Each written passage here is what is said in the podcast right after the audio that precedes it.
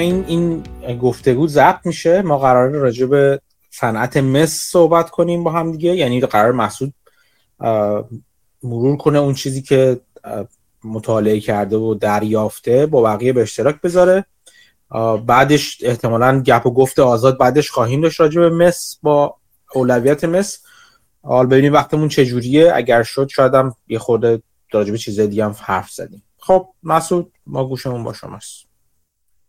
سلام. خب من چقدر زمان دارم که حدودی برآورده؟ چقدر زمان می‌خوای؟ حالا مثلا یه ساعت و خوری دو ساعت شاید حتی اکثر.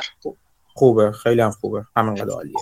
خب حالا من سعی می‌کنم چون تصویری چیزی نیست یه سری عکسای گرفتم سعی می‌کنم اینو صحبت یه سری عکسایی که مهمتر تو گروه بذارم همزمان با صحبتم مثلا به هر قسمتی که می‌رسم یه عکس می‌ذارم که توضیح بدم.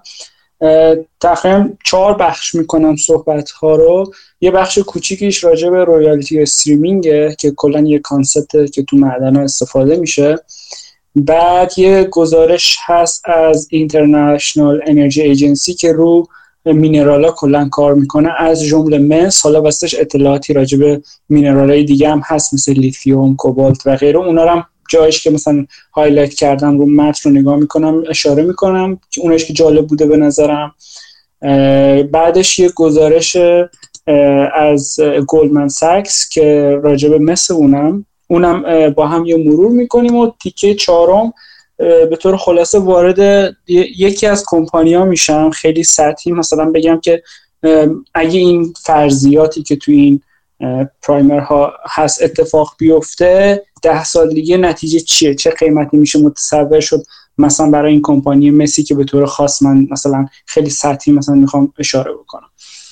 خب بریم سراغ بخش اول که خیلی کوتاه تو پرانتز می‌خوام بگم و ببندم در مورد royalty و streaming معدن ها خب capital intensive یعنی به سرمایه گذاری خیلی زیادی نیاز دارن و خب خیلی وقتا bankrupt هم میشن خیلی مشکلات زیادی ایجاد میشه. به خاطر همین جذب سرمایه براشون سخته مخصوصا توی downcycle. بعد اینا اومدن یه financial innovation انجام دادن و این اینویشن حالا شاید قبلا بوده ولی داره یکم بیشتر رشد می‌کنه. streaming و royalty. حالا این streaming و royalty چیه؟ streaming اینه که شما وقتی مثلا مس تولید می‌کنید تو معدنتون کنارش ممکنه نقره هم درآد ممکنه طلا هم درآد ممکنه کوبالت هم درآد و یه سری محصولات دیگه. اینا رو مثلا میشه پروژکشن انجام داد بگیم مثلا به ازای هر تون مسی که شما در میارید مثلا یه درصد هم مثلا فرض کنید که طلا در میاد یا یه درصد دو درصد نقره در میاد. و خب اینا میگن که خب ما به شما یه لونی میدیم و این لونه اینجوریه که به ازاش هر چقدر که در کنار محصول شما که مثل محصولات دیگه در اومد اینها رو ما برمیداریم و سودش مال ماست. و یه جور مثل bond ایی که perpetuity یعنی تا تا الی‌الابد مثلا قرار این رو بدن تا کمپانی bankrupt میشه یا هرچی و این به معدن وصله مثلا یه کمپانی ممکن 50 تا معدن داشته باشه شما مثلا ممکن یه قرارداد streaming داشته باشی رو معدن شماره یک. و عملا هرچی by-product داشته باشه به جز محصول اصلی رو شما صاحب میشین. اینو بهش میگن streaming یه بحث royalty هم هست که دولت ها معمولا از این استفاده می‌کنن و اون یه درصدی از خروجی معدن رو می‌گیرن. مثلا میگن معدن مثل 20 درصدش مال ما. و به ازای اون یه پولی مثلا قرض میدن به معدندار و خب اینجوری یه شبیه bond ه ولی به جای که cash payment داشته باشن ممکنه payment خود فلز رو داشته باشن یا پولش رو. و با توجه به خروجی اون معدن خب این payment اشون عوض میشه. کمپانی مثلا تو, تو این حوزه یکم داره رشد می‌کنه. مثلا کمپانی Triple Flag تو سال 2016 مثلا وارد این sector شده. کمپانی Nomad Royalty مثلا سال 2019 بوده و Deterra Royalty سال 2020 بوده. ولی خب بزرگترین بازیگرا تو این حوزه سه تان به اسم یکیش Wheaton Precious Metals یکیش Franco-Nevada Corporation و یکی هم Royal Gold. و خب همونجور که از اسمشون مشخصه اینا بیشتر روی precious metal ش هستن و اون رو دوست دارن. حالا من الان یه عکس هم با اجازتون بذارم توی گروه که نشون میده اینها هر کدوم چه درصدی از market رو دارن. اگه عکس رو پیدا بکنم. ببخشید. خب. در واقع نشون میده که حالا تا پیداش می‌کنم فکر کردم جمعشون کردم یه جا. نشون میده که مثلا 50 درصد از این market رو Wheaton Precious Metals داره یعنی تا حدی داره consolidate میشه بازارشون و پیدا کردم. خب این این عکسه که شکل سمت چپ نشون میده که چه کمپانی چه درصدهایی رو دارن. مثلا Wheaton Precious Metals 49 درصد این market رو داره. Franco-Nevada Corporation 22 درصد داره و Royal Gold هم 18 درصد و بقیه کوچیک‌ترن. اما خب این یه مدلیه که داره رشد می‌کنه و سرعت رشدش بالا. شاید در آینده یه فاکتور مهمی بشه. و نمود سمت راست نشون میده که هر کدوم چه چه فلزی رو دریافت می‌کنن خودش رو یا پولش رو. که این بخش زیادش از 5 درصدش طلا 32 درصدش سیلوره دو درصد فقط مسه و حالا فلزات دیگه. و خب این کلا business model ی که می‌تونه جالب باشه و حالا در آینده شاید بیشتر ازش بشنویم. ولی خب حالا در حال حاضر من از این رد میشم و میرم سراغ گزارشم مثل خب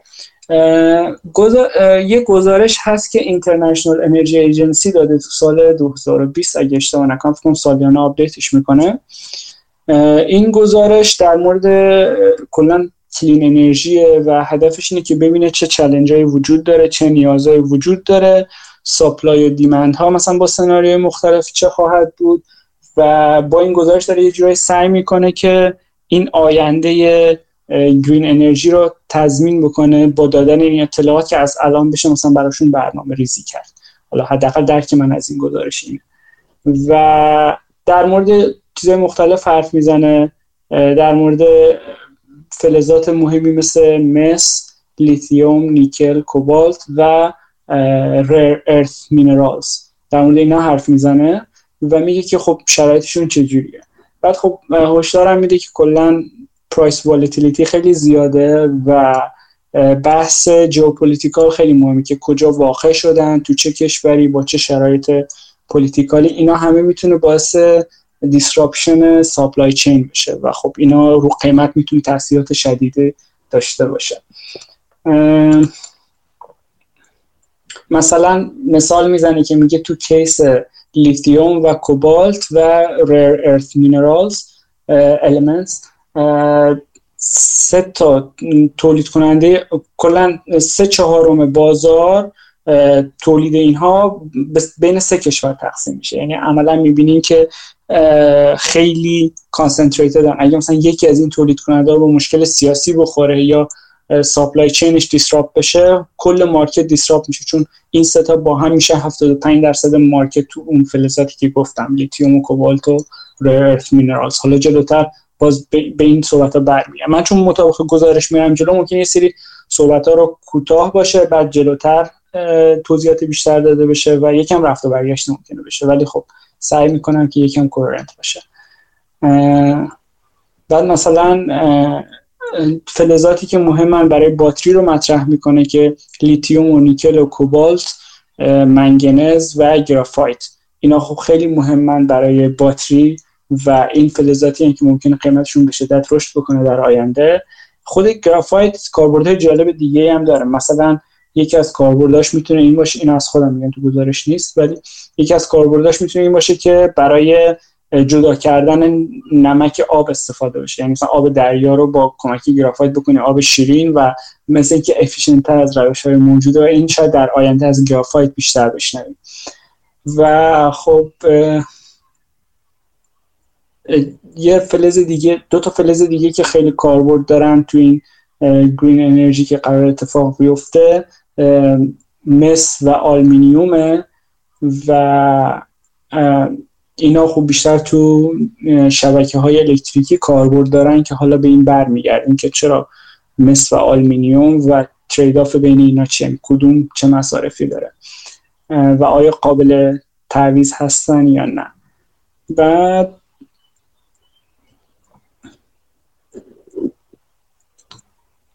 خب کلا صحبت می‌کنه که قرار خیلی از تکنولوژی عوض بشه و اینا می‌تونه تاثیرات زیادی رو مصرف داشته باشه. مثلا دارن پروژکت می‌کنن که تو سالهای آینده مثلا شاید حالا اینو عدداش رو برمیگردیم. ولی مثلا 40 درصد مثلا تو ده سال آینده تو نیاز به مس بیشتر بشه یعنی demand برای مس. و 60 70 درصد برای نیکل و کوبالت اضافه بشه این demand تو ده سال آینده و 90 درصد هم برای لیتیوم. این به نظر میرسه لیتیوم خیلی چیزه. خیلی از, از اینها بیشتر تحت فشاره. یعنی demand بالاتری داره اینجوری بگم.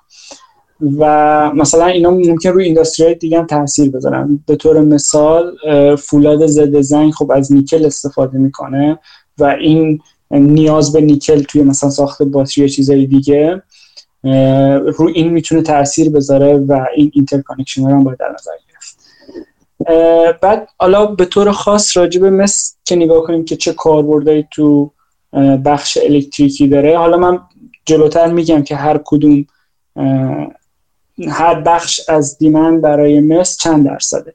ولی حالا به طور خاص روی بخش گرینش فعلا فوکس می‌کنیم. حالا درصداشو بعدا میگم. و ببینید که اصلا چرا این دیمند زیاد میشه. مثلا یکیش توی خودروهاست. خودرو الکتریکی رو مقایسه می‌کنه با خودروی عادی و توی هر خودرو تقریبا خودروی عادی تقریبا 20 کیلو مس نیاز استفاده بشه. ولی تو خودروی الکتریکی این میشه 60 کیلو. یعنی خب همینجا دو سه برابر شد و اگر کل خودروی دنیا بخواد الکتریکی بشه در آینده خب این به شما میگه که چرا مصرف مس زیادتر میشه. یا مثلا میاد آفشور ویند رو با آنشور ویند در نظر می‌گیره توربینه بادی که توی دریاست و توربینه بادی که توی خشکیه. خب مثلا اولین شهود اینه که خب توربین بادی که تو دریا داره برق تولید می‌کنه اینو باید با کابل هایی از زیر دریا بیاره به خشکی و اون کابل ها معمولا از جنس مثن اینو مقایسه می‌کنه کیلوگرم پر مگاوات مقایسه می‌کنه. میگه که تو توربین هایی که تو بادی که توی خشکیان تقریبا 3000 کیلوگرم پر مگاوات نیاز به مس دارن ولی همین وقتی که میره توی دریا میشه 8000 یعنی تقریبا دو نیم سه برابر. تقریبا مصرف مس بیشتری خواهد داشت. و همین کیلوگرم پر مگاوات رو برای سولار پی هم که در نظر می‌گیریم میشه حدود همون 3000 برای نوکلیر یکم کمتر حدود 2000 مثلا. برای زغال سنگ هنوز کمتر مثلا 1800 1500 و برای نچرال گس هم و اردر همون 1000 1500 کیلوگرم پر مگاوات نیاز به مس هست. همینجا مثلا مشخصه که اگه در آینده مس به مشکل بخوره برای تولید برق شاید نچرال گس راه بهتری باشه تا آفشور ویند. یعنی تو بادی توی دریا خیلی خوب مثل زیادی می‌خواد و اینا هزینه های اون رو می‌بره بالا. و خب یکی از دلایل جذابیت نشال گس هم می‌تونه این باشه. خب بعد حالا یه مثال دیگه می‌زنه که این کلین انرژی ترانزیشن که داره اتفاق میفته میریم به سمت انرژی های تمیز. مثلا حساب می‌کنه که تا سال 2040 مثلا نیاز به کوبالت بین 6 تا 30 برابر بیشتر از امروزه و rare earth elements اون مواد نادر زمین. که البته اینا کمیاب نیستن ولی خب چون پورشنشون خیلی کمه اینا تو طبیعت شورتج ندارن. این اسمش rare earth مینرال element ولی واقعا rare نیستن. مشکل اینه که خیلی دیستریبیوتدن و پرسنتج خیلی پایینی دارن و سخته چیز کردنشون ماین کردنشون. بعد اینا مثلا حدود سه تا هفت برابر میشه دیمن براشون و خب اینا مثلا یه سنسی میده که چقدر تغییرات ایجاد خواهد شد. بعد اینو مثلا به صورت پرسنتج هم مثلا با سناریوهای مختلف در نظر می‌گیره دو تا سناریو در نظر می‌گیره که مثلا اون قرارداد پاریس اتفاق بیفته یا نیفته و تو اون حالتی که قرارداد پاریس رو سعی کنن اتفاق بیفته می‌بینن که مثلا تا سال 2040 از 2020 تا 2040 سالیانه حدود 40 در 42 درصد نیاز به لیتیوم اضافه میشه به صورت compounding. یعنی خب demand براش داره میره بالا. graphite 25 درصد کوبالت 21 درصد مثلا نیکل 19 درصد و rare earth mineral مثلا حدود 7 درصد. حتی این راجع به مس صحبتمون ولی خب حالا اون, اون چیزا هم اشارهش بد نبود.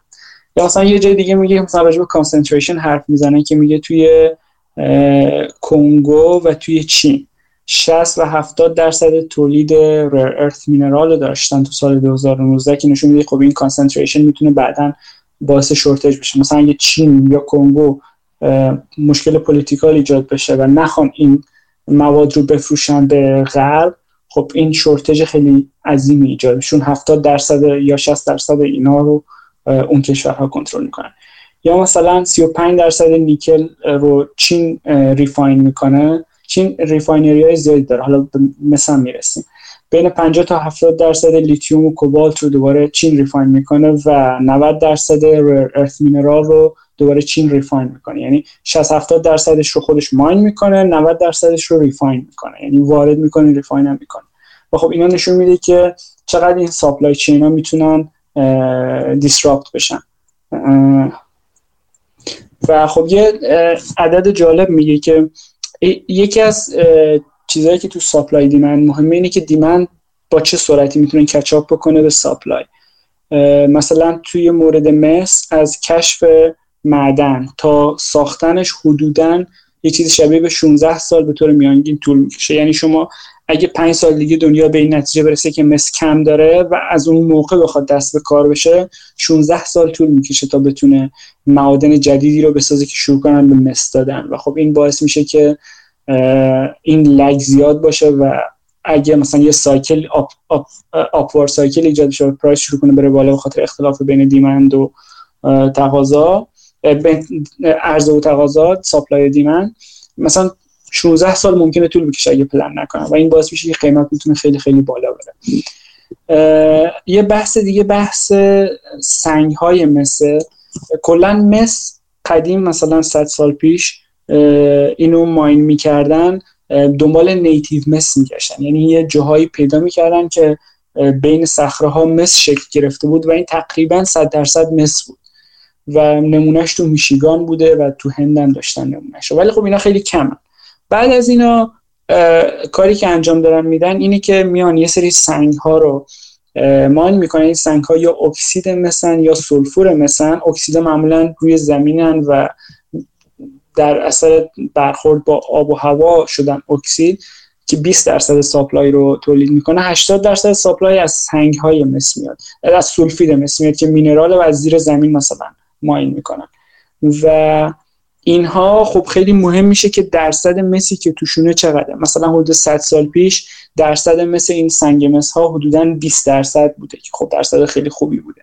و این درصد کم و کمتر شده و الان مثلا بزرگترین معادن دنیا که توی شیلی هستن و در کنارش پرو مثلا تو order 7 دهم درصد خلوص سنگ مسشون و از این هفت دهم درصد بعد این هفت دهم درصد مسی که اینا می‌تونن از مثلا سنگی که استخراج می‌کنن درارن و این مثلا تو سی سال اخیر سی درصد کم شده یعنی مثلا 15 سال اخیر فکر کنم ببخشید.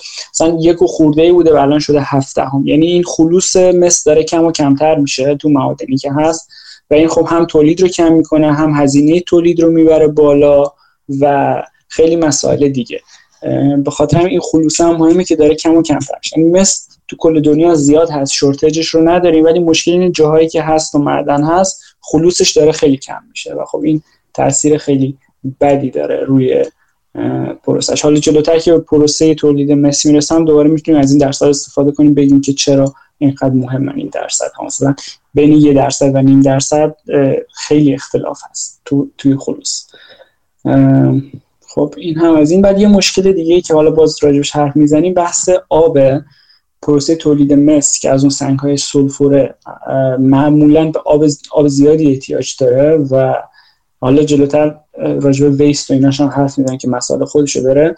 ولی خب این وادر شورتج می‌تونه خیلی تاثیر داشته باشه و به خاطر این خوشسالی که اخیرا اومده اینا می‌تونه معادن مس رو عملا supply ش رو disrupt کنه. مثلا 50 درصد لیتیوم و مسی که به طور متمرکز داره تولید میشه مشکل آب دارن و این می‌تونه باعث distress ش بشه. و مثلا به طور خاص تو استرالیا و چین و آفریقا مشکل مشکلات دیگه هم دارن مثل extreme heat و flooding یعنی سیل میاد یا دما خیلی میره بالا و همه اینا ممکنه تولید مصر رو تو معدن با مشکل مواجه کنه. کشورهایی که مصر رو تولید می‌کنن برای اینکه دوباره یه, یه سری درصد بدیم استخراج مصر حدود مثلا فرض کنیم 25 درصدش رو 30 درصدش رو از شیلی میاد بعد یه درصد کمتریش رو از پرو میارن و یه درصدی هم از چین. مجموع این سه کشور با هم میشه 50 درصد استخراج مصر. بعد می‌رسه به processing مس و refining ش که از اون سنگ‌هایی که استخراج کردن و مس گرفتن اون خالص سازی بکنن و آماده مصرف تو بازار بشه.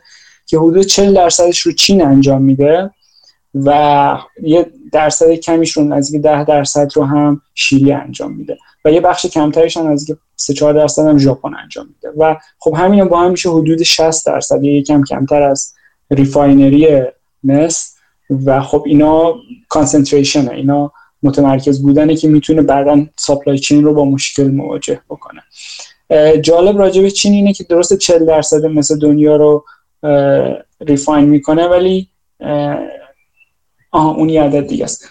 خود چین 40 درصد مس دنیا رو تقریبا فکر کنم نه شاید دارم اشتباه می‌کنم. ولی خب نکته هم اینه که چین علاوه بر چیزی که خودش تولید می‌کنه و refine می‌کنه یه درصد بیشتری هم دوباره وارد می‌کنه بخاطر که مصرفش با اینکه یه بخش خیلی بزرگی از تولیده ولی مصرفش همچنان بیشتره و وارد هم می‌کنه مصر رو. خب اینا از این.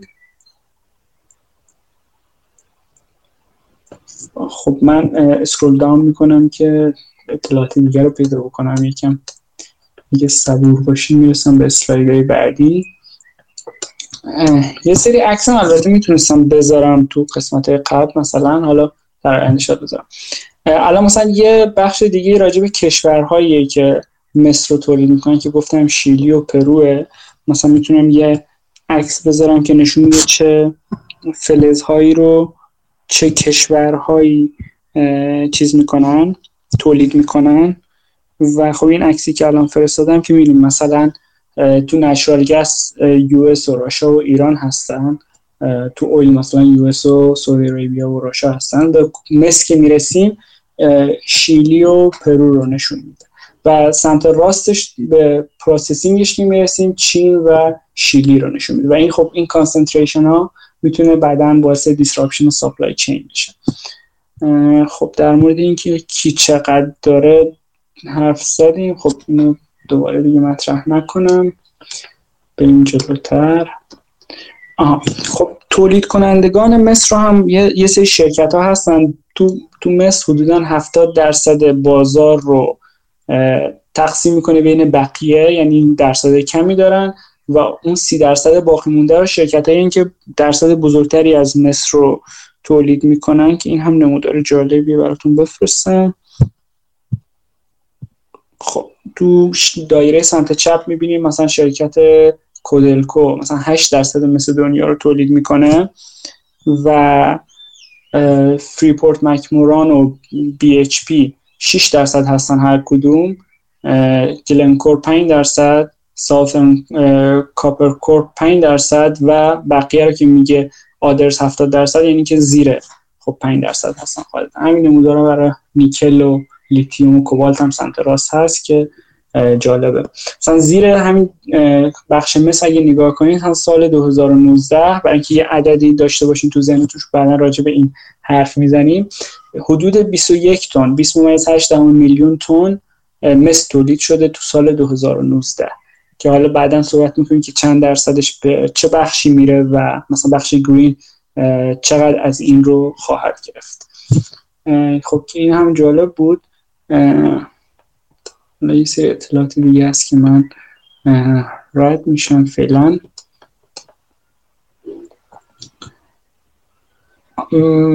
خب یه جدول یه جا دیگه داره که در مورد مثلا چون یکی از بچه اینو سوال کرده بود به طور خاص دوباره اشاره می‌کنم. دیشب هم راجع به این حرف زده بودیم. کلا یه بخش زیادی از مس میره توی شبکه های برق و اگه قیمت مس از یه حدی بره بالاتر حالا اینو فکر توی گزارش دیگه هم هست اطلاعاتش رو دو جای مختلف میگم. ولی اگه قیمت مس از یه حدی بره بالاتر شاید به جای مس بیان از آلمینیوم استفاده بکنن. و already یکم استفاده هم می‌کنن به جای مس از آلمینیوم. و یه بخش دیگه هم اینه که توی انتقال برق می‌تونن به جای جریان AC از جریان DC به جای ولتاژ AC از ولتاژ DC استفاده بکنن دایرکت کورنت به جای جریان متناوب. و اینها کمک می‌کنه که مصرف مصر رو بیارن پایین و قیمت اگه زیادتر بشه روش تاثیر می‌ذاره. حالا من یه سری نوت دارم می‌تونم بگم. فکر کنم شاید راجع یه فایل دیگه دارم حرف می‌زنم ولی خب گفتنش جالبه. مس دلیل اینکه استفاده ازش میشه برای الکتریسیتی کلا خوبی که مس داره اینه که رسانای الکتریسیته است و رسانای گرماست و اینا جفتش مهمه. به جز این مس راحت هم شکل می‌گیره و نمیشکنه. و این هم خب به خوبی های مس اضافه می‌کنه. توی رسانای الکتریکی فقط از نقره کمتر رسانایش مس و دومینه. به خاطر همین تو برق خب طبیعتا به کار میره مس. یکی از جایگزین های مس می‌تونه آلمینیوم باشه. رسانای گرمایی و الکتریسیته مس 60 درصد بیش از آلمینیومه از این نظر خب ارجحیت داره به استفادهش از آلمینیوم ولی یکی از مشکلاتی که داره اینه که وزنش سه برابر آلمینیومه و خب این باعث میشه وقتی دکل برق داریم و قراره سیمای برق از روی دکل رد بشه خب وزن مهم میشه. اما جدیدا خب خیلی از کابل های برقی یا کف دریاست یا زیر زمینن و وزن خیلی مثلا معیاری نخواهد بود. اون موقع و این باعث میشه دوباره که مس ترجیح داده بشه به آلمینیوم. یکی از جذابیت های آلمینیوم قیمتشه. قیمتش per ton per میلیون تن اگه بگن به دلار 2000 دلار قیمت آلمینیومه. حالا شاید واحدش اشتباه بگم ولی با هم با یه واحد مقایسه می‌کنم. آلمینیوم 2000 و مس این گزارش مال 2019 بوده. الان فکر کنم رو 9000 ولی تو این گزارش نوشته بود 7100 یعنی تو این گزارش 2019 مثلا قیمت مس سه برابر بیش از سه برابر قیمت آلمینیوم بوده. و خب این باعث میشه که جذابیت استفاده از آلمینیوم بره بالاتر. یه جای دیگه می‌خونم سال 1945 فکر کنم 1955 یوکی انگلیس اومده بود یه تحقیق انجام داده بود که ببینه که چرا ملت چرا تو صنعت و اینها به جای مس از آلمینیوم استفاده نمی‌کنن که خیلی ارزون تره و خب به این نتیجه رسیده بودن که حالا جاهایی که میشه مثل انتقال برق به این نتیجه رسیده بودن که خب مشکل اینه که خیلی از مهندسا با مس راحت ترن چون رو مس تحقیق کردن تجربه دارن و راحت خیلی نیستن با اینکه مثلا یهو جایگزینش کنن با آلمینیوم و به جز این خب خیلی پروسه ها و صنعت ها حول مس شکل و اگه بخواد عوض بشه و بشه آلمینیوم خیلی تاثیر داره. یه مشکل دیگه هم cyclical بودن قیمته. یعنی شما تا بیاین مثلا یه کارخونه رو تغییر بدین برای اینکه به جای مس از آلمینیوم استفاده بکنین سیکل قیمتی رد شده و قیمت مثلا مس اومده پایین. یا قیمت آلومینیوم رفته بالا و کلا صرف نمی‌کنه. به خاطر همین یه اینرسی هست جلوی این تغییر و به نظر می‌رسه حتی تو جایی که آلومینیوم می‌تونه جایگزین مس بشه مس همچنان مصرف بالایی داشته باشه. حالا یه جای دیگه یه عدد میگم که چقدر چند میلیون تن عوض میشه. مثلا اگه آلومینیوم بیشتر بشه یا مس کمتر بشه راجع این جلوتر حرف می‌زنم. خب اگه یکم بریم جلوتر.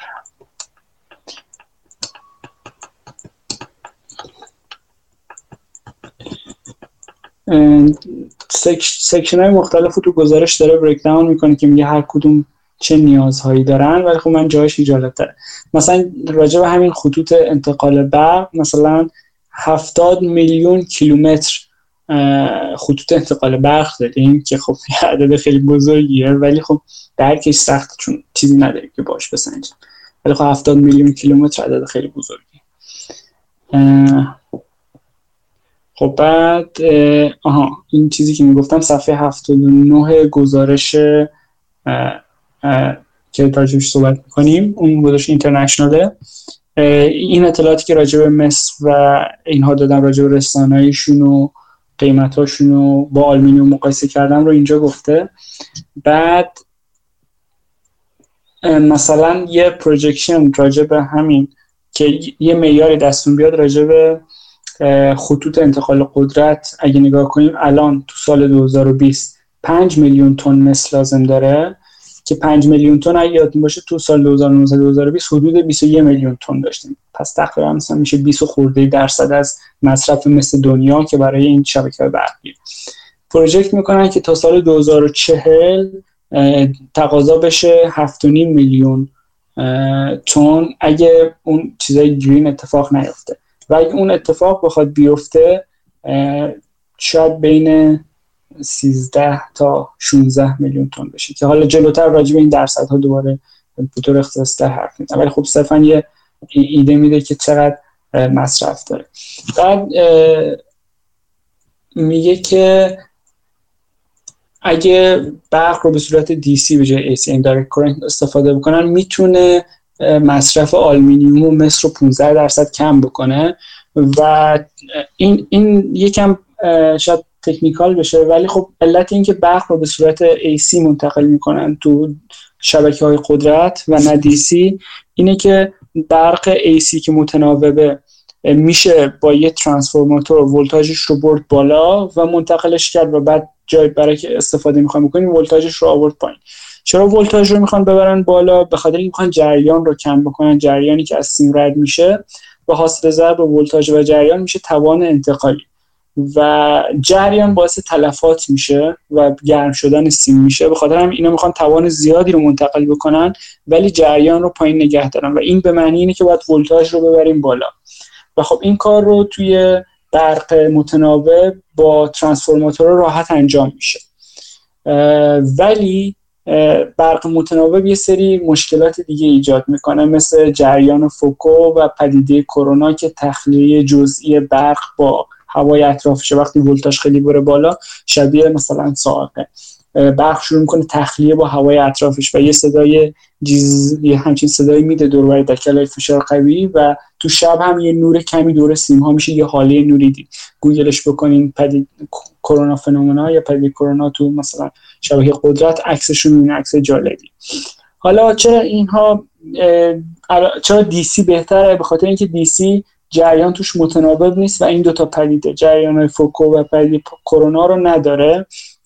و خب اطلاف رو کمتر می‌کنه و میشه ولتاژ رو بالاتر برد و جریان رو پایینتر آورد یعنی اینکه از مثل کمتری استفاده کرد. چرا این کار رو قبلا نمی‌کردن؟ به خاطر اینکه تغییر سطح ولتاژ توی مدار الکتریکی DC توی جریان توی برق DC خیلی سختره و نیاز به ادوات الکترونیک قدرت داره که قبلا یا گرون بود یا شدنی اصلا نبود. ولی الان ادوات الکترونیک قدرت مثل inverter ها converter ها و غیره خیلی ارزونتر و خیلی قابل دسترسی تر شده و به نظر می‌رسید کشورها شاید برن به سمت انتقال DC که خب میگه 15 درصد مصرف مس رو می‌تونه بیاره پایین. مس و آلمینیوم بستگی داره کدومش استفاده بکنید و اگه به جای مس توی شبکه های قدرت از آلمینیوم استفاده بشه به خاطر قیمت مس یا هر چیزی در آینده این می‌تونه تا سال 2040 3.7 میلیون تن مصرف مس رو کم بکنه و 58 میلیون تن مصرف آلمینیوم رو زیاد بکنه. که خب یعنی اینا رو هم تاثیر هم می‌تونه داشته باشه. خب این هم از این. یکم بریم جلوتر دوباره.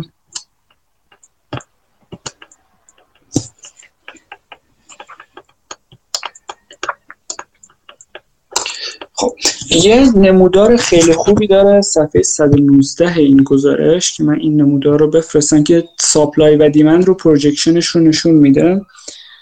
و خب در واقع شما با استفاده از این نمودار می‌تونین ببینین که حداقل تو این گزارش چی فکر می‌کنن راجع به آینده. مثلا عکس سمت چپ رو که ببینیم توی عکس سمت راست مس و لیتیوم و کوبالت supply demand ش و توی عکس سمت چپ به طور خاص سهم مس رو نشون دادم. توی این عکس مثلا projection از سال 2020 و 2030 و قسمت پررنگتر نمودار operating یعنی این معدن هایی که الان هستن و دارن مثل تولید می‌کنن و در آینده اینا چجوری میشه. همونجور که می‌بینید نمودار پایین و پایین تر میره به خاطر اینکه معادنی که هستن deplete میشن خالی میشن و باید معادن جدیدی ساخته بشه. معادنی که داره ساخته میشه رو با آبی کمرنگ نشون داده و خب می‌بینین که خب یه اختلافی ایجاد می‌کنه. وقتی اون معادن بیان وارد سیستم بشن خب مثل بیشتری تولید میشه ولی اونها هم دارن کم میشن و معادنی که الان کار می‌کنن یا در حال ساختن تا سال 20 تولید مثلشون از سال 2020 کمتر خواهد بود در مجموع.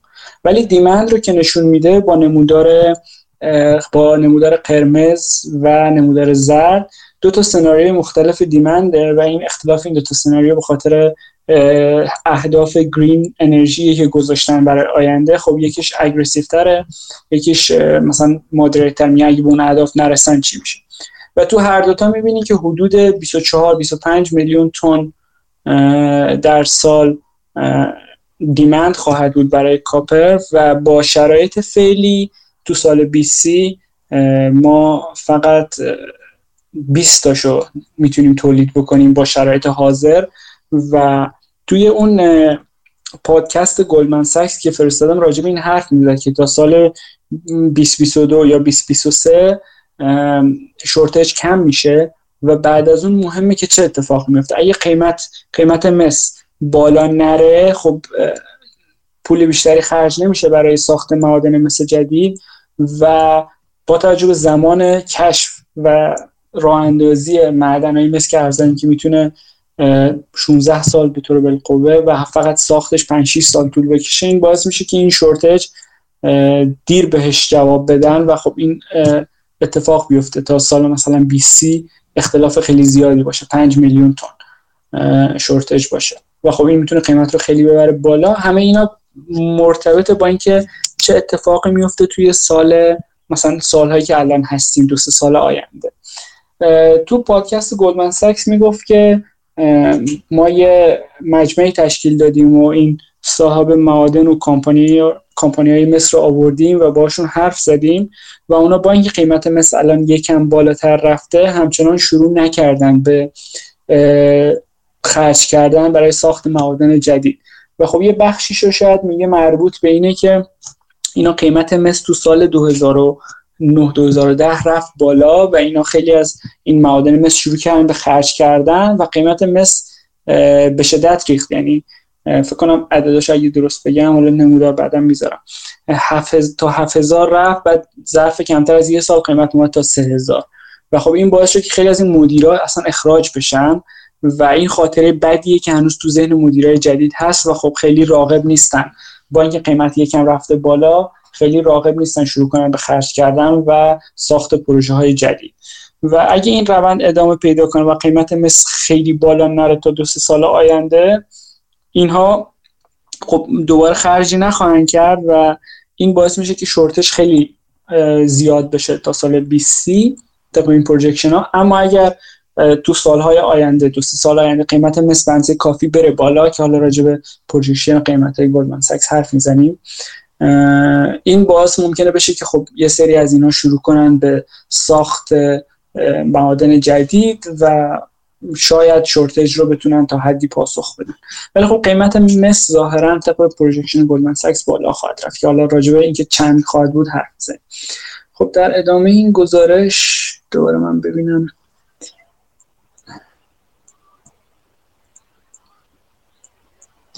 خب یه نمودار دیگه داره توی صفحه 123 گزارش که نشون میده که مسی که وجود داره خیلی بیشتر از مسی که داره تولید میشه. یعنی مثلا رزروی که وجود داره فرض کنین 750 میلیون تونه و داره بالاتر هم میره. یعنی اینکه مثلا جاهای ریسورس جدیدی پیدا میشه.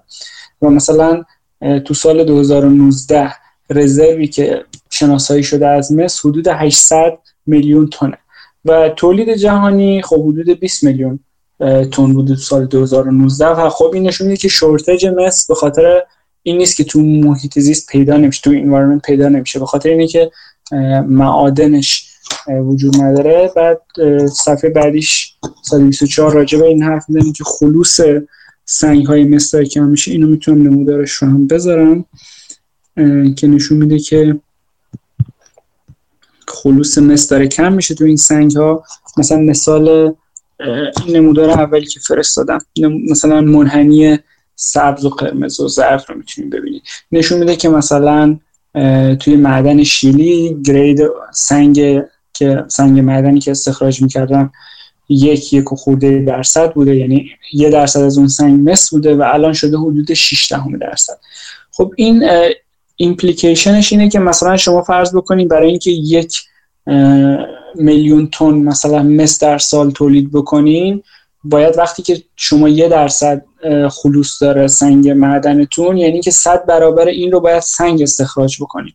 یعنی تو این معادن باید 100 میلیون تن مثلا سنگ در سال استخراج بکنید و این سنگ ها رو ببرین برای استخراج مس ازش برای اینکه بتونین یه میلیون تن مثل ازش دارین و حالا اگه این گرید از یه درصد بشه نیم درصد یعنی چی؟ یعنی که شما برای اینکه همون مس رو بتونین تولید کنیم جای 100 میلیون تن خاک و سنگی که باید استخراج بکنین بعد 200 میلیون تن استخراج بکنین و خب این می‌تونه به شدت هزینه رو ببره بالا برای تولید کننده های مس و خب طبعا قیمت رو هم به شدت می‌بره بالا.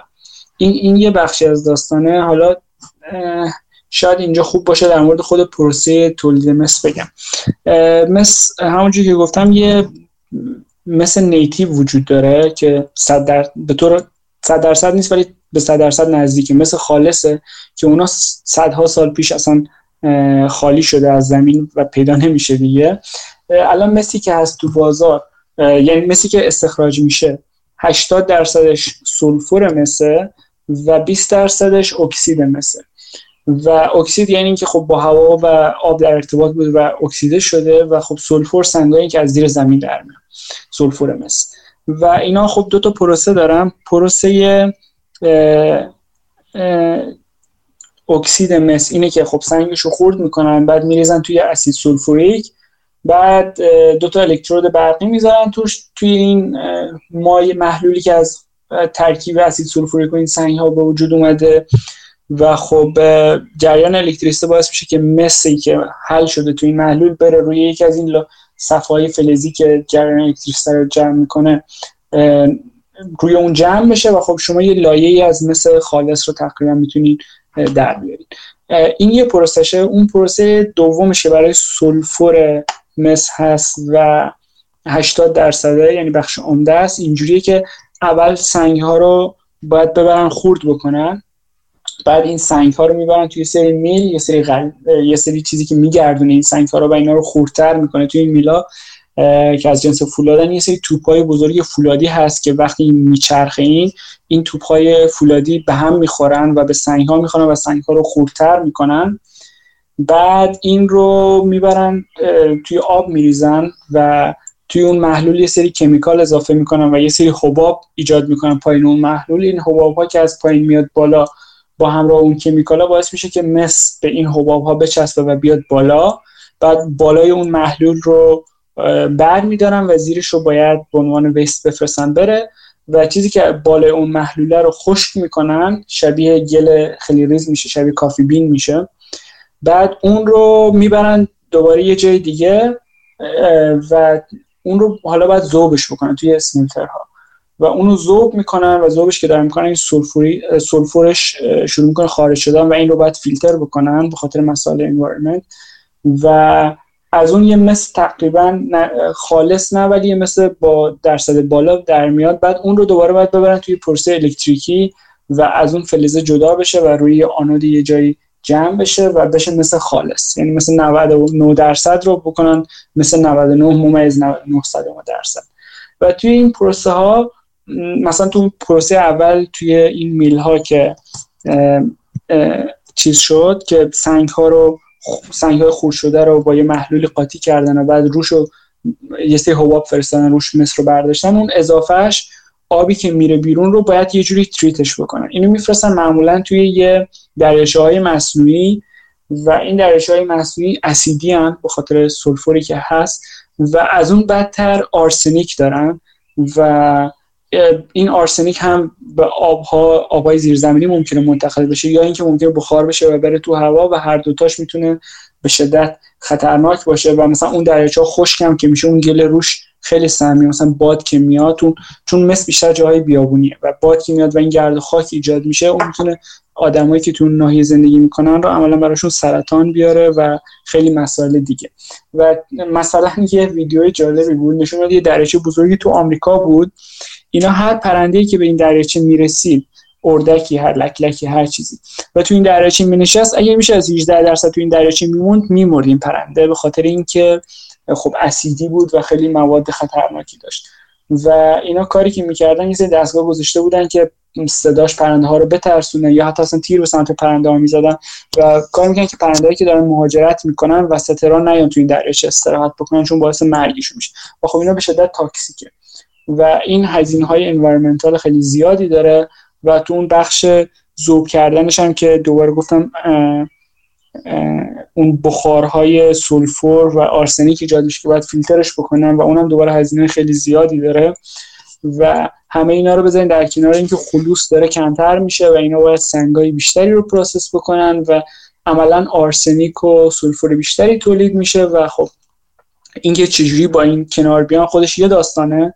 از طرفی اون آبی که نیاز دارن برای اون mill ها که سنگریزه ها رو با آب قاطی میکن که بعد حباب ایجاد می‌کردن و مثل میومد بالا اون آب رو هم دوباره ندارن به خاطر این خشکسالی اینا که راجبش حرف زدیم و خب کلا فشار زیادی روی این معادن مس هست. خب این هم بخشی از این داستان بعد حالا یکم راجع به هزینه تولید مثل اینو حرف میزن که اونو توی بخشی که راجع خود یک کامپانی حرف می‌زنه شاید بهتر باشه. مثلا تو خود گزارش نقشه داره نقشه دنیا رو نشون میده که کجاها مثل تولید میشه کجاها مشکل آب داریم و خب رو نقشه می‌بینیم جاهایی که مشکل آب خیلی زیاده معادن مثل دقیقا همونجا به خاطر اینکه معادن مثل معمولا جاهای بیابونی و خب این می‌تونه خیلی خطرناک باشه برای ساپلای چین خب بحث آب رو گفتم. خب یه سری مثلا ریسکا که برای تولید مس میگه یکیش قبلا اشاره شده ولی حالا دوباره میگم. یکیش بحث متمرکز بودنش نقاط خاصی از دنیاست.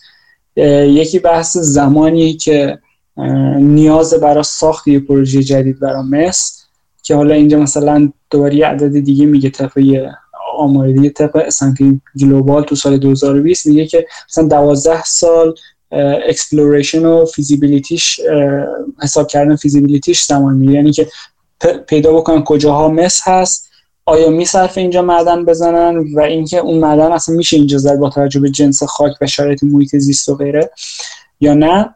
و چهار پنج سال هم خود ساخت معدن طول می‌کشه و این زمان زیادی که هست باعث میشه که شورتج توی مس خیلی هزینه ها خیلی قیمت رو ببره بالاتر. یه بحث دیگه ریسورس کوالیتیه که صحبت کردیم که داره درصد خلوص کم میشه. مثلا از سال 2011 تا 2019 30 درصد کم شده خلوص معادن شیلی. یه سری معادن هست ظاهرا تو آفریقا که یکم خلوصشون بیشتر از شیلیه ولی خب اونجا مشکلات دیگه هست. یعنی کلا هزینه توی یه سری کشورها پولی که عملا از دست میره. چون دولت اونجا میاد عملا قوانین رو عوض می‌کنه قوانین بازی رو و سرمایه گذار عملا ضرر می‌کنه. و خب پروژه خیلی دیرتر انجام میشه با هزینه خیلی بیشتر که حالا جلوتر شاید یکم راجع اونم حرف بزنیم. خب این هم از این داستان.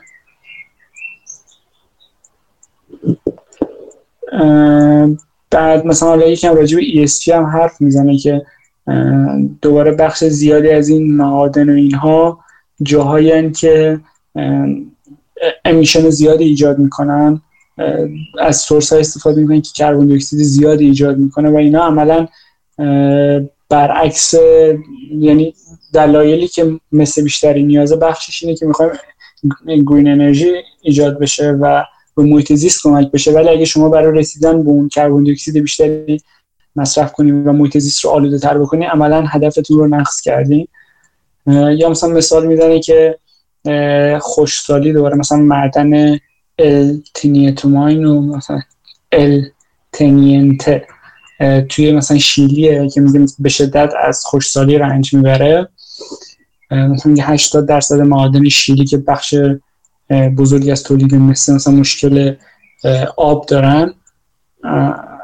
و حالا مثلا کمپانی پی رو هم مثال می‌زنه که میاد کلا راجع به climate risk خیلی research می‌کنه به خاطر مثلا خشکسالی یا به خاطر مثلا سیل و غیره اینا خیلی می‌تونه روشون تاثیر داشته باشه.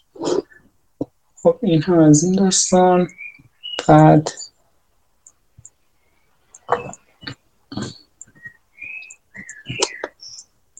خب یکم اسلاید صفحه 134 این گزارش راجع به پروسه تولید مس حرف می‌زنه که این پروسه رو من گفتم چند دقیقه پیش پس از این رد میشم. ولی خب تولید مس یه بخشیش رو نگفتم. یه بخشی از مس هم از بازیافت مس میاد. که اون رو هم جلوتر میگم عددهاش عددهاش رو که چقدر ولی خب اونی که از بازیافت میاد درصد خیلی خیلی زیادی نیست. بگم زیر 20 درصد در درصد رو در درصد 20 درصد فکر می‌کنم. خب پروسه های تولیدش رو گفتم. اسمای علمیش هم مثلا pyrometallurgical و hydrometallurgical این دو تا پروسه ای که از سولفید و اکسید مس میاد مس تولید می‌کنه. خب اینها رو می‌تونیم رد بشیم.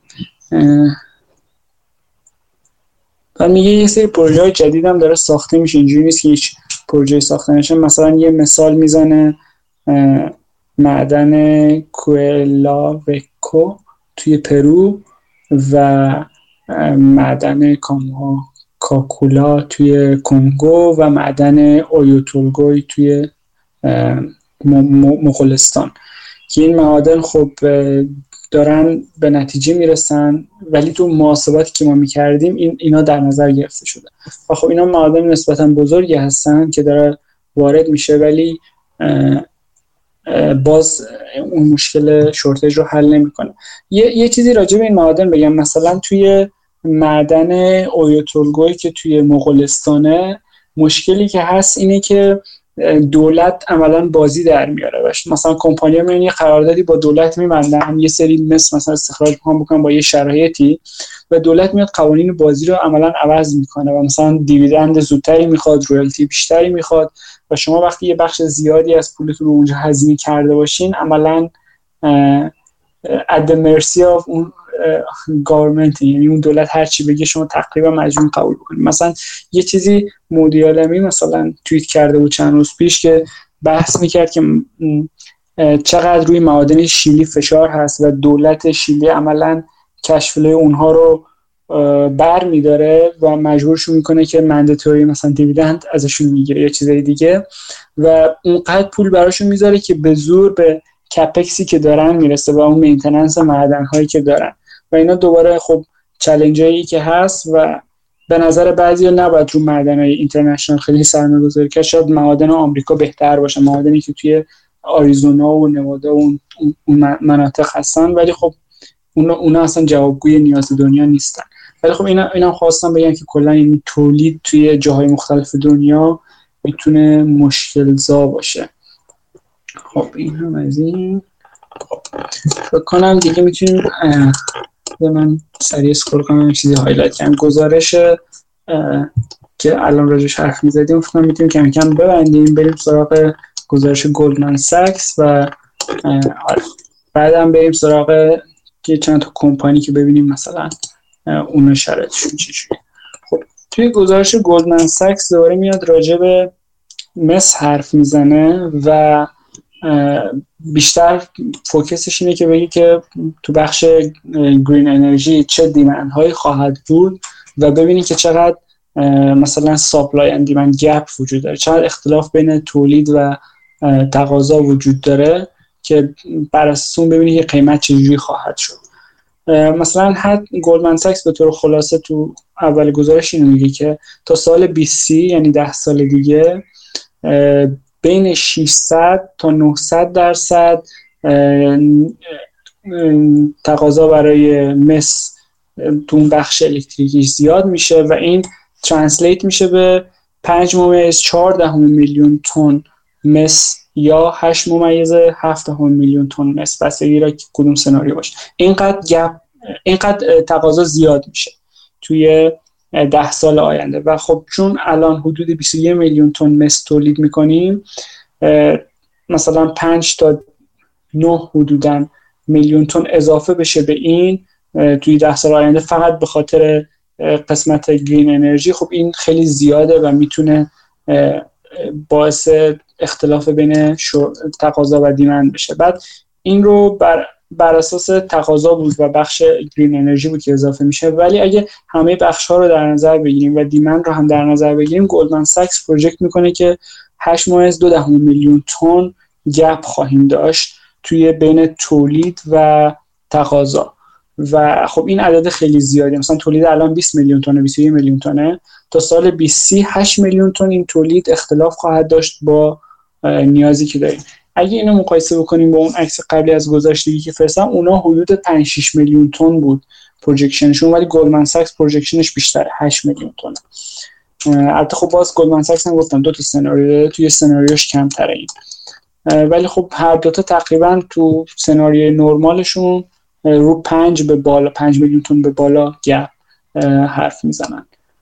و خب اینجا مثلا گلدمن ساکس میگه که 8 سال طول می‌کشه که یه greenfield project جدید بسازیم برای معادن مس که یکم زمان کمتری قاعدتا اون بخش اولش که هشت سال یا ده سال برای پیدا کردن و بحث feasibility این معدن رو یه بخشیش فرض می‌کنه که already وجود داره شاید. بعد قیمت مس الان حدود فکر کنم 9000 دلار per per تنه گلدمن ساکس داره project می‌کنه رو 15 هزار. یعنی 6 هزار تا اضافه بشه. عملا 66 درصد داره میگه قیمت نسبت بالاتر از چیزی بره که الان هست که بتونه عملا استیمولیت بکنه که معادن مثلا سرمایه‌گذاری بیشتری بکنن و مسی بیشتری استخراج بکنن و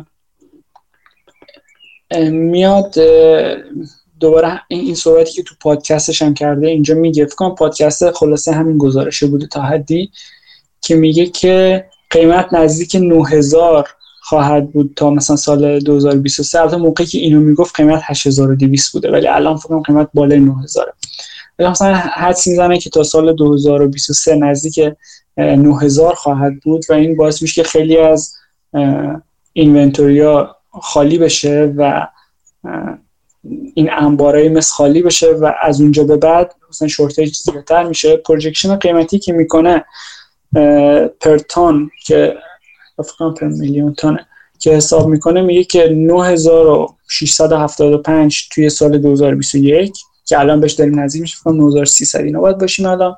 سال 2022 رو میگه که 11800 بعد سال 2023 میگه 12000 پر تان بعد میره جلوتر 2024 14000 و 2025 15000 یعنی قیمت مصر رو داره پروژکت می‌کنه که توی چهار سال آینده عملا به 15000 می‌رسه.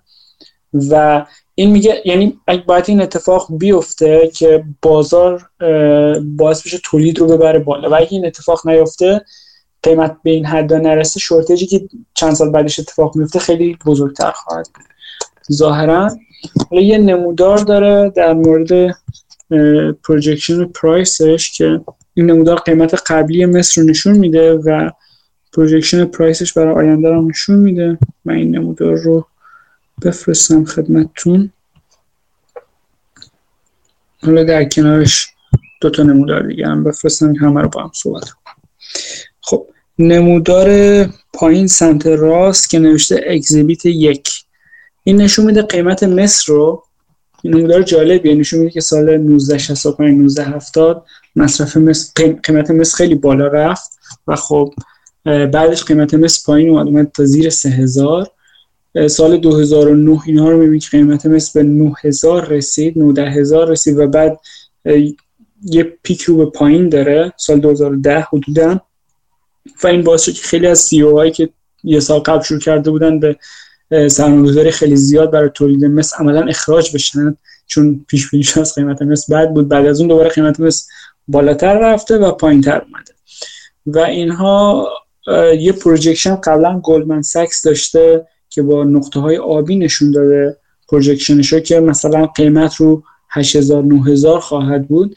ولی projection جدید الان اضافه کرده با توجه به شرایط که نمودار قرمزه و همونجور که قیمت به صورت عمودی داره میره بالا و مثلا تا سال 2025 داره روی بین 13 تا 15 هزار دلار پر تن داره حساب می‌کنه قیمت رو.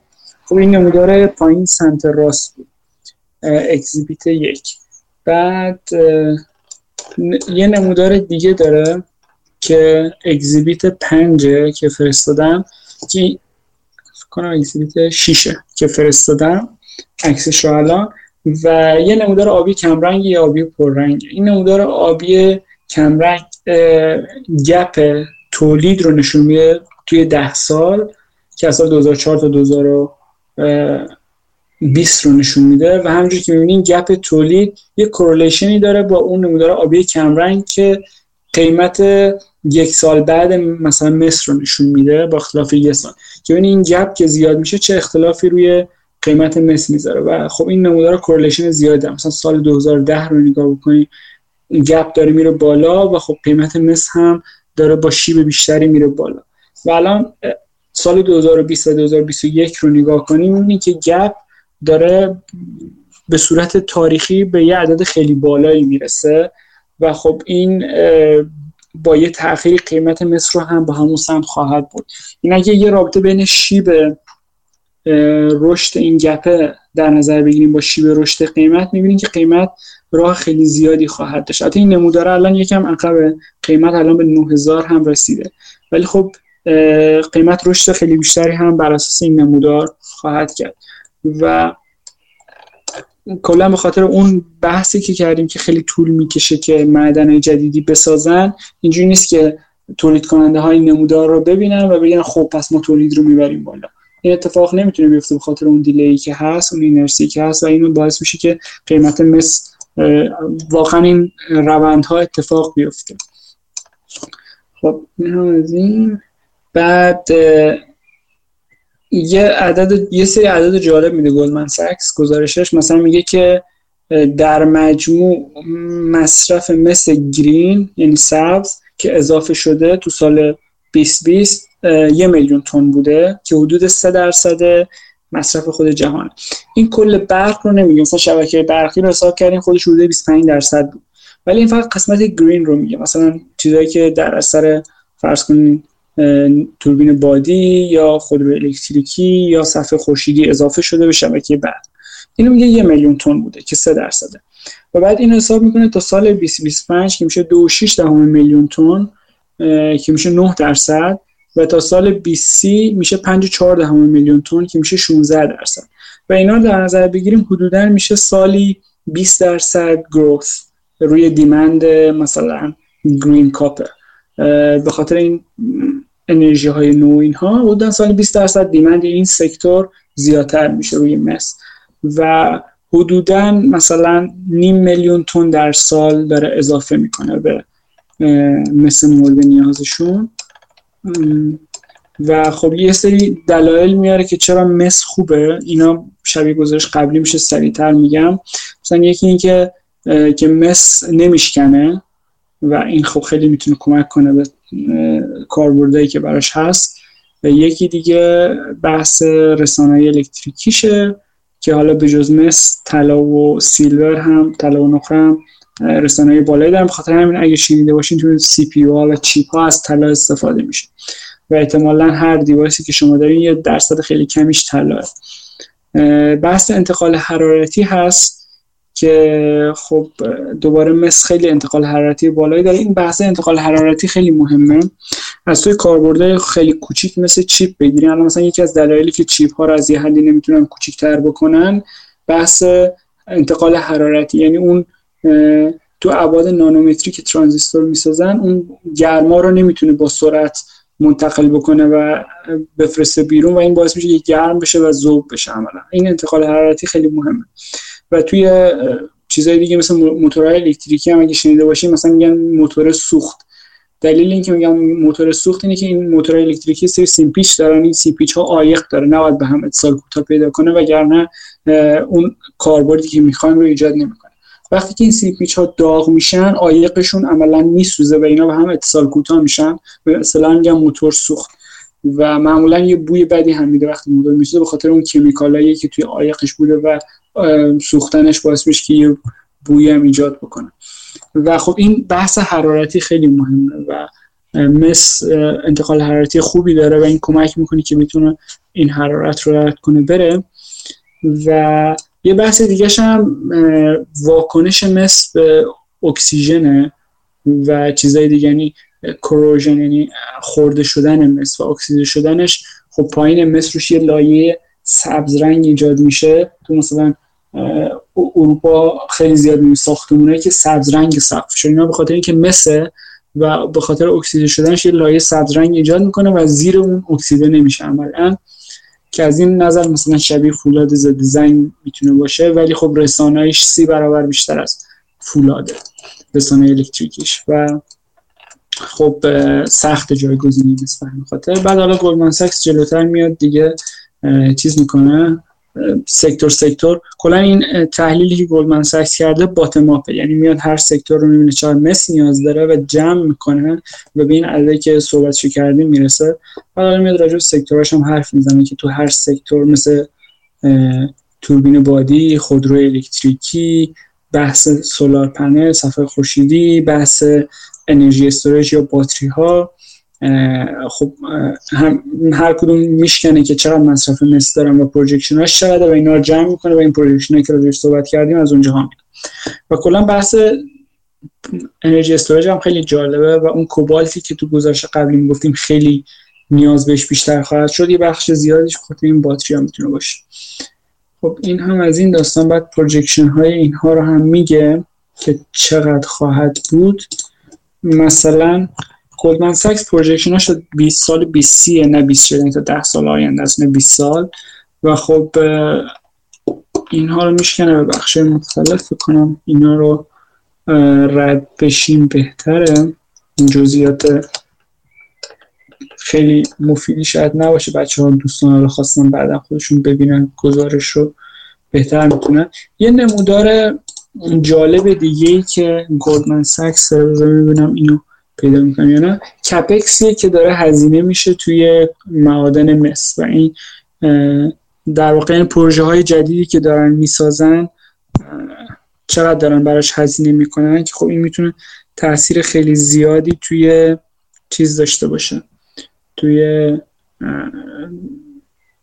اختلا... توی supply داشته باشه و supply رو به شدت کم کنه و نتونه با demand catch up بکنه. حالا یه نمودارش رو من میفرستم. نمودارهای دیگه هم داره. این نموداری که فرستادم exhibit 5 نمودار آبی کمرنگ آبی پررنگ. آبی کمرنگ رشد تولید رو نشون میده ساپلای رو نشون میده توی مس. که همجور که این ساله آینده منفی هم خواهد شد. سال 22 23 24 2022 2024 یکم بیشتر میشه ولی از بعد از اون دوباره شروع می‌کنه کم شدن بخاطر اینکه خب یه سری معادن عملا تولیدشون کم میشه و غیره. ولی در همون زمان چیز داره رشد می‌کنه. تقاضا برای مس مثلا در 3 4 درصد رشد می‌کنه در سال. اما خب این اختلاف بین تولید و تقاضا وجود خواهد داشت و این باعث میشه که اون مثلا اختلافی که صحبت کردیم که در سال 20 ایجاد میشه به خاطر این. یعنی خیلی سرمایه گذاری نمیشه تو معادن مس ولی تقاضا داره براش زیاد و زیادتر میشه. خب این هم از این. بعد یه نمودار دیگه هم دوباره این جناب گلدمن ساکس داره که نمودار جالبیه. این دو تا نمودار رو هم بفرستم خدمتتون. خب نمودار پایین که اکزیبیت 29 دوباره رفت پیدا می‌کنه به همون هزینه ای که دارن می‌کنن برای تولید و تقاضا خب اگر از این نمودار بگذریم نمودار 32 رو اگه نگاه بکنی نمودار آبی کم رنگ و پررنگ داره عرضه و تقاضا رو نشون میده که همینجور که می‌بینین تقاضا داره روی خط میره بالا. بر اساس projection هایی که می‌کنن بر اساس هزار تون میلیون تون در واقع میشه عددشو خون این هزار تونه ولی سه تا صفر میشه میلیون تون ولی همونجور که نگاه می‌کنین ریفاین کاپر ساپلای یعنی ذخیره مسی که وجود داره داره کم و کمتر میشه. یعنی ذخیره هم داره کم میشه و این اضافه می‌کنه به دلایلی که باعث کمبود مس در آینده نسبت به تقاضا خواهد شد. این اختلاف بین عرضه و تقاضا. خب یه نمودار دیگه داره. این رو فکر کنم عکس نگرفتم ولی توضیح میدم.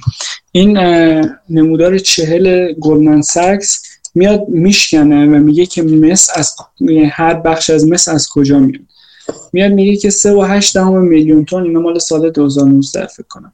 سه و هشت دهم میلیون تنش از اکسید مس میاد سنگایی که از اکسید مسن 16 و نیم میلیون تنش از سلفور مس میاد که اختلاف یه نسبت یک به چهار بینشون وجود داشت.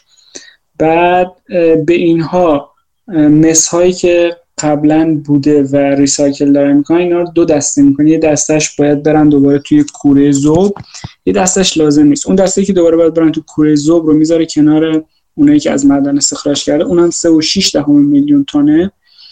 و اینا با هم میشه 23 میلیون تن مسی که تولید شد توی سال 2019 این عدد با عدد قبلی که گفتم یه اختلاف داره بخاطر اون عدد قبلی که گفتم 2021 فرد از معادن میومد. الان 3 و 6 دهم از مسی که بازیافت شده هم بهش اضافه میشه.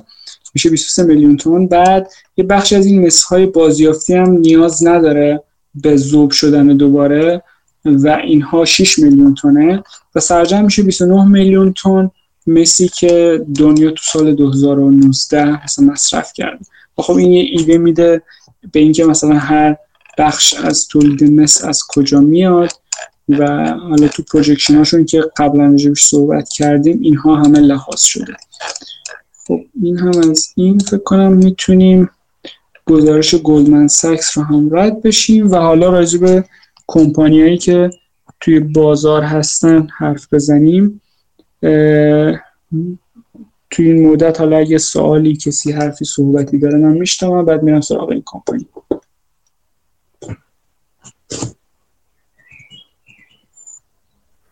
محسود فکر کنم چیز تو بگو. اون راجب اون کمپانی هم صحبت کن بعد ببینیم که بچه سوال دارن یا حرفی داریم بعد باشه باشه. خب کمپانی که تو این حوزه فعالن رو توی یکی از عکس بود که مثلا کللکو و 8 درصد بود بی اچ پی 6 درصد بود و غیره. ولی حالا به طور خاص کمپانی ساوثرن کاپر کورپ رو که 5 درصد تولید رو ایجاد می‌کنه. من یکی از پرزنتیشناش خواستم نگاه بکنم که بتونم ببینم. اول برگردم یه قدم عقب‌تر. کمپانی مس رو اگه نگاه بکنین اونایش که درآمد مثبت دارن همه P/E حدود 30 25 35 و غیره دارن price to earning و price to free cash flow و خب این عدد خیلی بالاییه و بخوایم بر اساس value investing اینجوری دو تا چهار تا بکنیم میگه خب این P/E خیلی زیادی داره و خب صرف نمی‌کنه. ولی معادن رو اینجوری نمیشه دقیقا حساب کرد قیمتشون چون earning اینا ثابت نخواهد. پس بیایم من اومدم سعی کنم دو تا چهار تا کنم که earning اینها چجوری خواهد بود در آینده. تخصصی ندارم ولی تلاشم رو می‌کنم. به نظرم منطقی می‌رسید که بیایم بگیم که اینها fixed cost شون چقدره یعنی مسی که تولید می‌کنن رو هزینه تموم شدهش براشون per ton چقدره و پولی که دریافت می‌کنن چقدره. خب این میشه سودشون. حالا اگه این پول زیادتر بشه مثلا قیمت مس بالاتر اینها اگه همون تولید رو بتونن حفظ بکنن چقدر درآمد خواهند داشت؟ خب طبیعتا اینا پروفیت مارجینشون میره بالا. چون که شما فرض کنید یه چیزی 10 دلار میارزه شما 5 دلار هزینه تولیدشه برای شما. خب سود شما میشه 5 دلار. ولی اگه اون محصول از 10 دلار قیمتش بشه 15 دلار یعنی 50 درصد بره بالاتر قیمت مس اینا earning شون 50 درصد نمیره بالاتر. شما میگین خب باشه من 15 دلار فروختن 5 دلار هزینه و هزینه با توجه به قیمت عوض نمیشه. و خب شد 10 دلار سودم و نسبت به حالت قبل که 5 دلار سود بود خب سود دو برابر شده و این باید لحاظ بشه. بخاطر همین من گفتم P/E معیار خوبی نیست. بریم ببینیم هزینه تولید مس برای این کمپانی چقدره. با قیمت projection گلدمن ساکس مقایسه بکنیم و یه تخمین داشته باشیم که این کمپانی ده سال دیگه این کمپانی مس ده سال دیگه کجا قرار خواهند گرفت.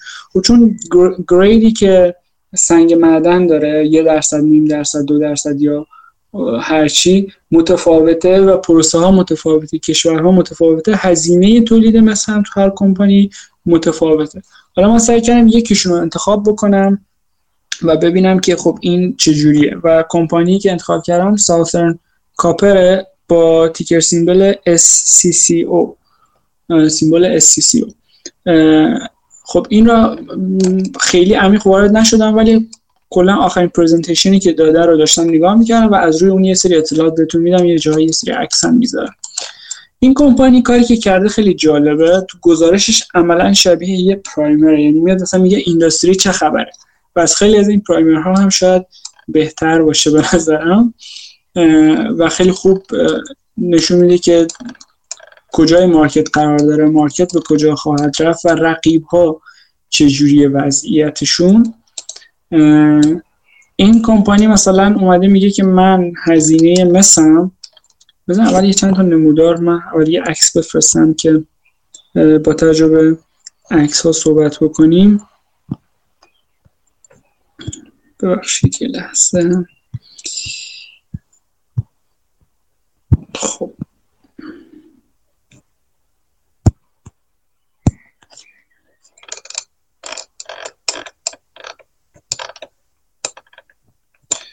ترتیب اینها رو پیدا بکنم که اشتباه نفرستم.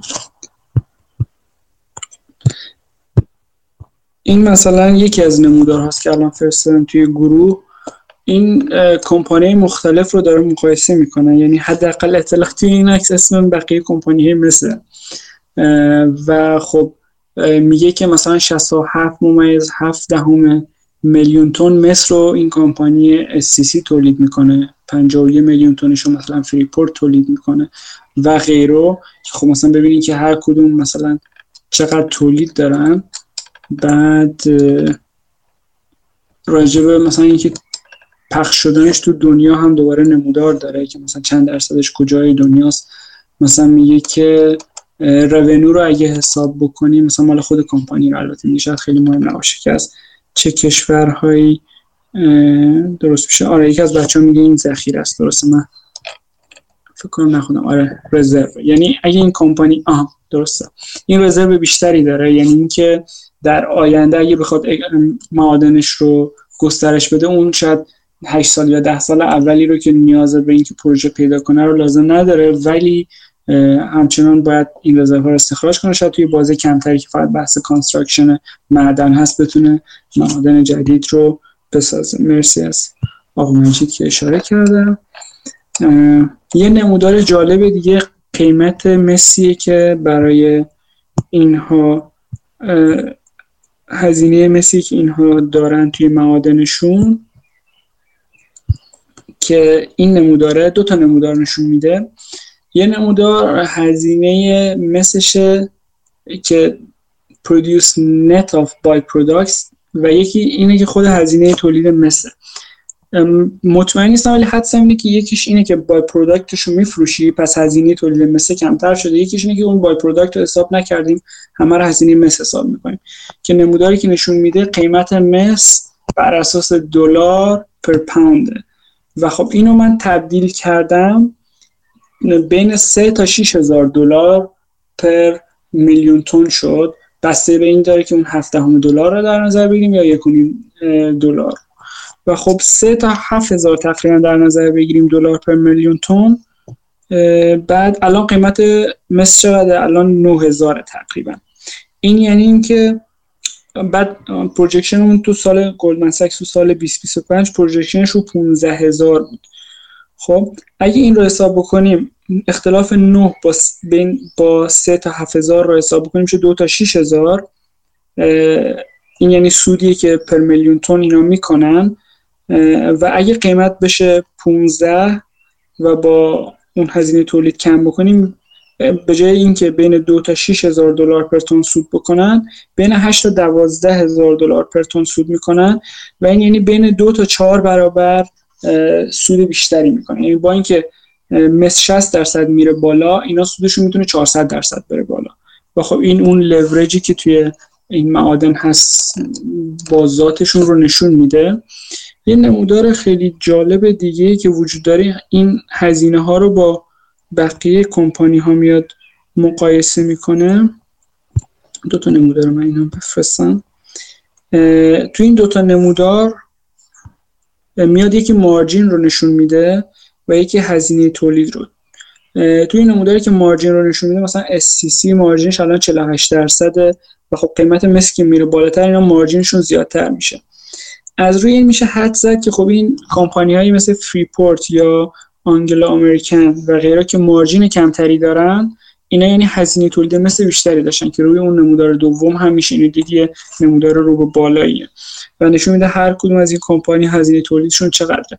حدس من اینه که اگه شما بخواید speculate بکنید و بگین قیمت مس میره بالاتر چه کمپانی سود بیشتری می‌کنن؟ خب اون کمپانیایی که fixed cost بیشتری دارن سودشون خیلی بیشتر رشد می‌کنه یعنی مثلا دوباره به اون مثال 10 دلار اگه برگردیم فرض کنید یه کمپانی به جایی که هزینه تولیدش 5 دلار باشه و فروشش 10 دلار فرض کنید هزینه تولیدش 9 دلاره و فروشش 10 دلار. خب این یه دلار سود می‌بره به فروش هر واحد از اون محصولش و اگه قیمت 50 درصد بره بالا به جای 10 بشه 15 این اختلاف 15 با 9 رو حساب بکنیم میشه 6 یعنی درآمد 6 برابر شد.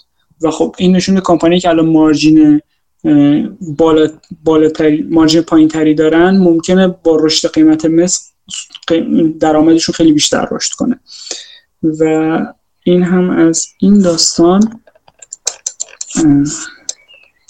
بعد این رو توی یه نمودار دیگه من بفرستم که گزارش مالی شرکت رو اگه ببینیم توی ابیتای این شرکت مثلا توی ابیتا مارجین این شرکت میشه دید که 50 درصد 48 درصد 48 درصد بعد این پروژکت می‌کنه میشه 60 درصد. اگه نگاه بکنین revenue از 7000 رفته 9800 بگین 10000 یعنی revenue تقریبا 30 درصد رفته بالا ولی margin شون به خاطر این بالا رفتن revenue margin شون خیلی بیشتر شده. این نه تنها margin ثابت مونده بلکه بهتر هم شده. و این باعث میشه که توی net income اثرش رو ببینیم. مثلا net income تو سال 2018 بوده 1500 بعد تو سال 2021 project میشه 3000 این دو برابر شد. یعنی 40 درصد فرض بکن یا 50 درصد یا کمتر رونو بیشتر شد. که به خاطر اضافه شدن قیمت می‌تونه باشه نه فقط اضافه شدن محصول ولی سودشون دو برابر شد یعنی 100 درصد که این این لورج رو دوباره نشون میده توی این نمودار هم. فکر کنم حالا بزنم ببینم نمودار بعدی رو هم دارم که بذارم. خب این هم یه نمودار آخریه که من براتون می‌ذارم. این مثلا کمپانی خودش پروژکت کرده با توجه به اینکه رزرو خیلی زیادی هم داشت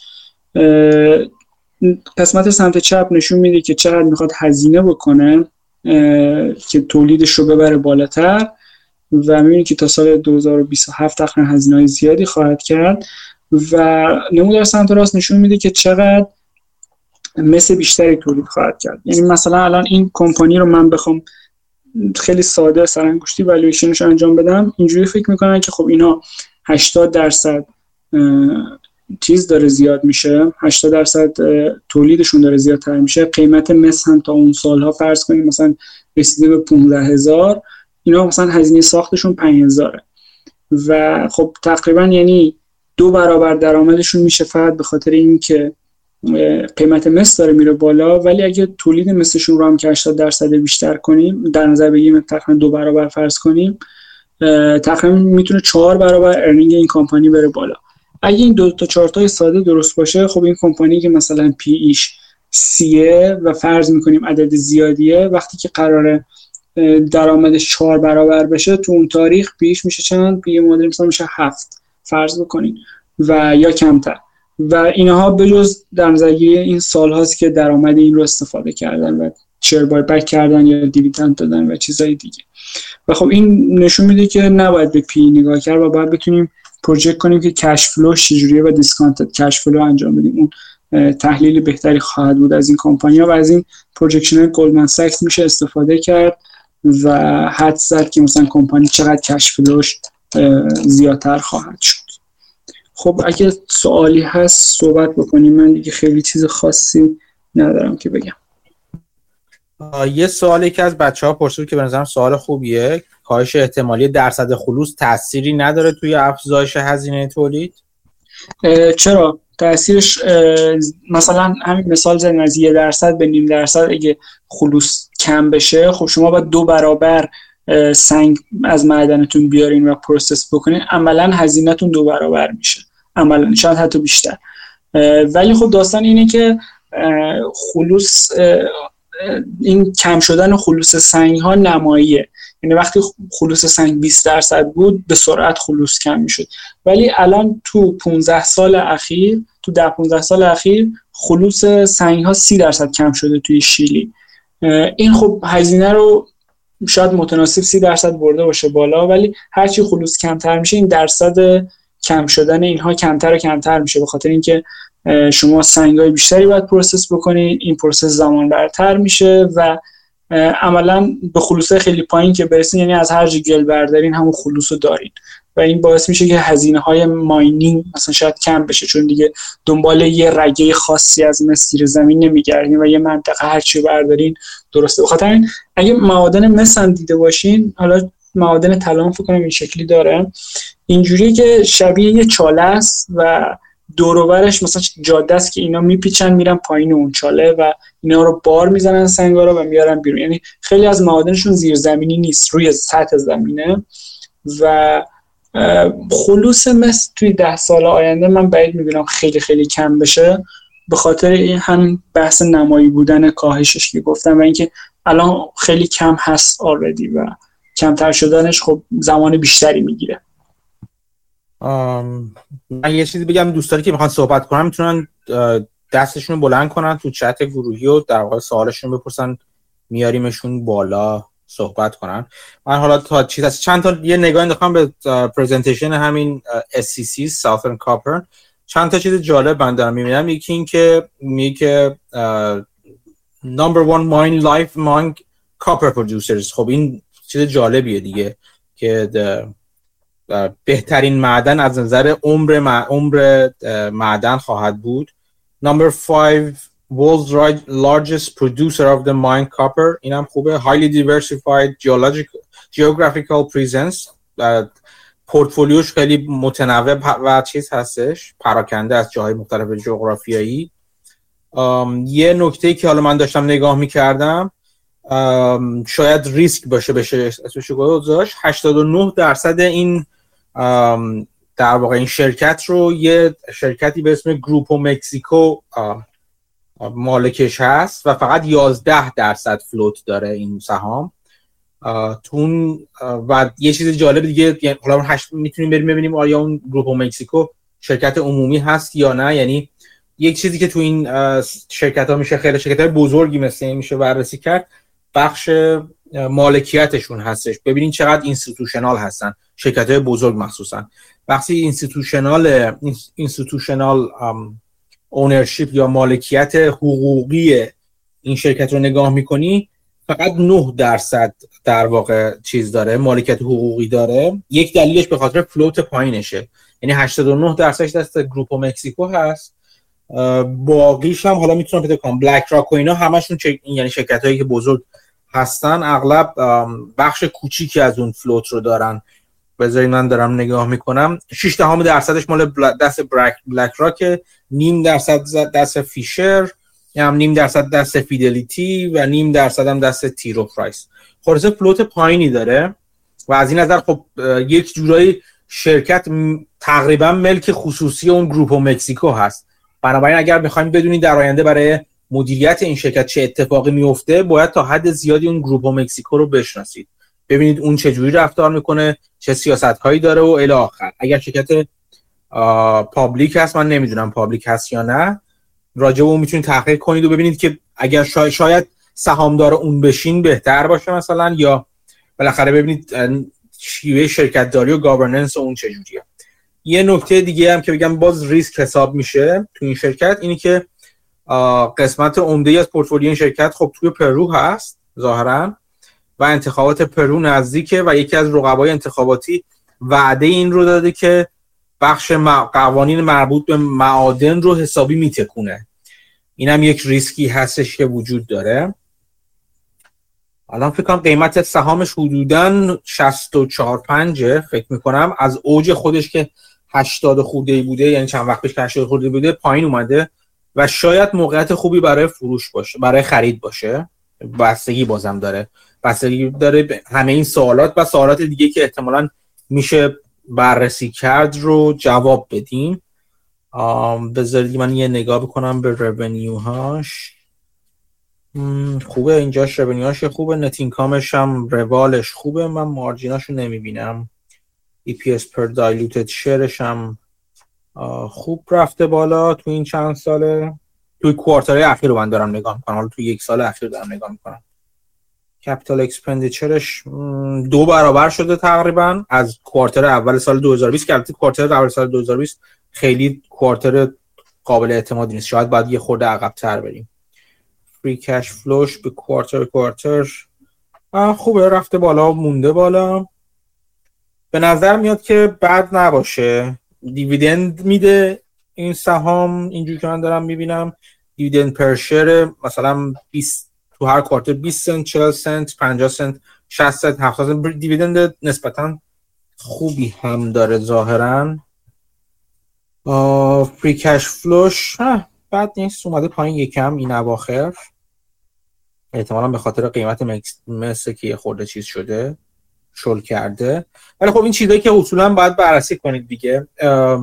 من راجع به هزینه تولیدشون بر مقایسه با شرکت دیگه ندیدم. مسعود چیزی تو مقایسه کردی؟ هزینه تولیدشون چجوریه آره هزینه تولیدشون تو همین پرزنتیشنشون بود. حالا الان می‌تونم یه عکس بگیرم بفرستم. ولی فکر کنم تو یکی از عکسام نشون داده بود که یه نمودار رو به بالایی هست. اسم شرکت های مختلف رو نوشته.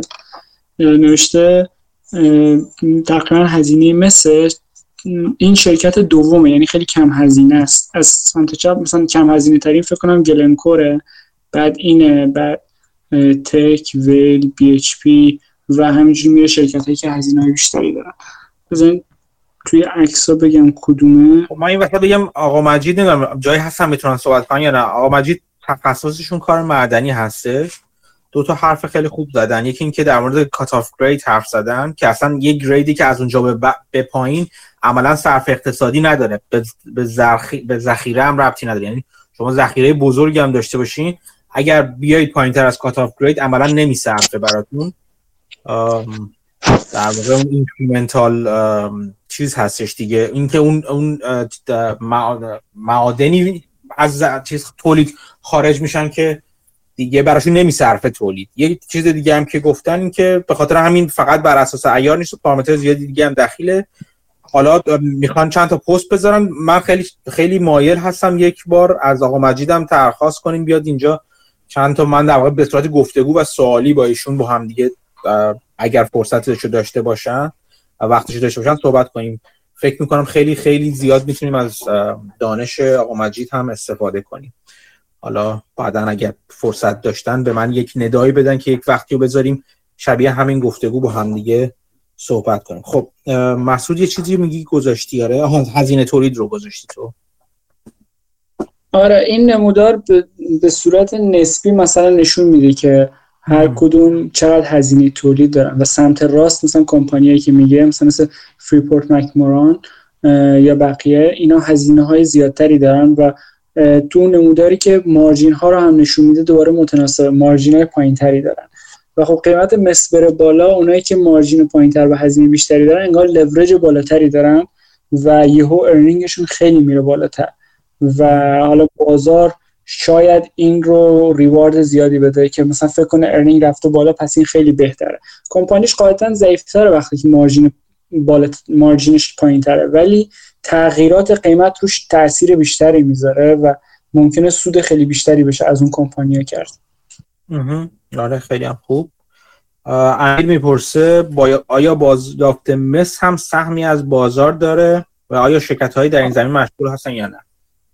آره بازیافت که سهم داره. مثلا توی همون عددا که می‌گفتیم 21 میلیون تن مثلا پریر که استفاده می‌شد.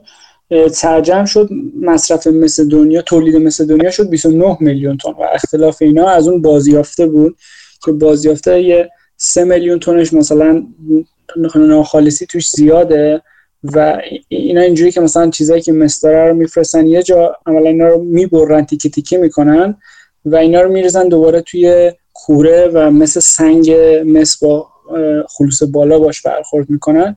یه بخش دیگهش کیفیتش بالاتره و نیاز نیست دوباره زوب بشه که اون 6 میلیون تن بود اگه اشتباه نکنم. و سرجم از 21 عددا رسید به 29 یعنی 8 میلیون تن از 29 میلیون تن رو اینجوری بازیافت کردن. سال آینده شاید اینا بیشتر بشه. تو گزارش ها مثلا می‌گفت که مثلا خط انتقال برق عمر مفیدش چهل ساله اگه اشتباه نکنم درست یادم باشه رو و خب این خط تولیده وقتی می‌خواد جایگزین بشه میشه از مثل آلومینیومی که وجود داره استفاده کرد و بازیافتشون کرد. خیلی راحت بازیافتشون. ولی خب کلا این بازیافته نمی رشدش به اندازه نیست که جوابگوی تقاضا باشه. و تو projection هاشون که می‌گفتیم این gap ها هست بازیافت و پروجکشن های بازیافت هم لحاظ شده و این گپ وجود داره. حالا اینکه چه کمپانی تو این زمینه هستن که سال قسم دومی سال امیر بود ما واقعا چک نکردم و اگه کسی چک کنه و به منم بگه خوشحال میشم.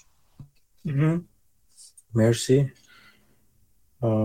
یه قسمت چیز یه قسمت خوبی که من دوست دارم از گفتگوهای اینجوری گپ و گفتهای اینجوری این که من به بیشتر از اون چیزی که یاد می‌گیرم علاقم به طرف اون چیزایی که برام سوال پیش میاد و میرم سراغش و می‌بینم. مجید میگه این نمودار جمع تولید هر شرکت رو نشون میده.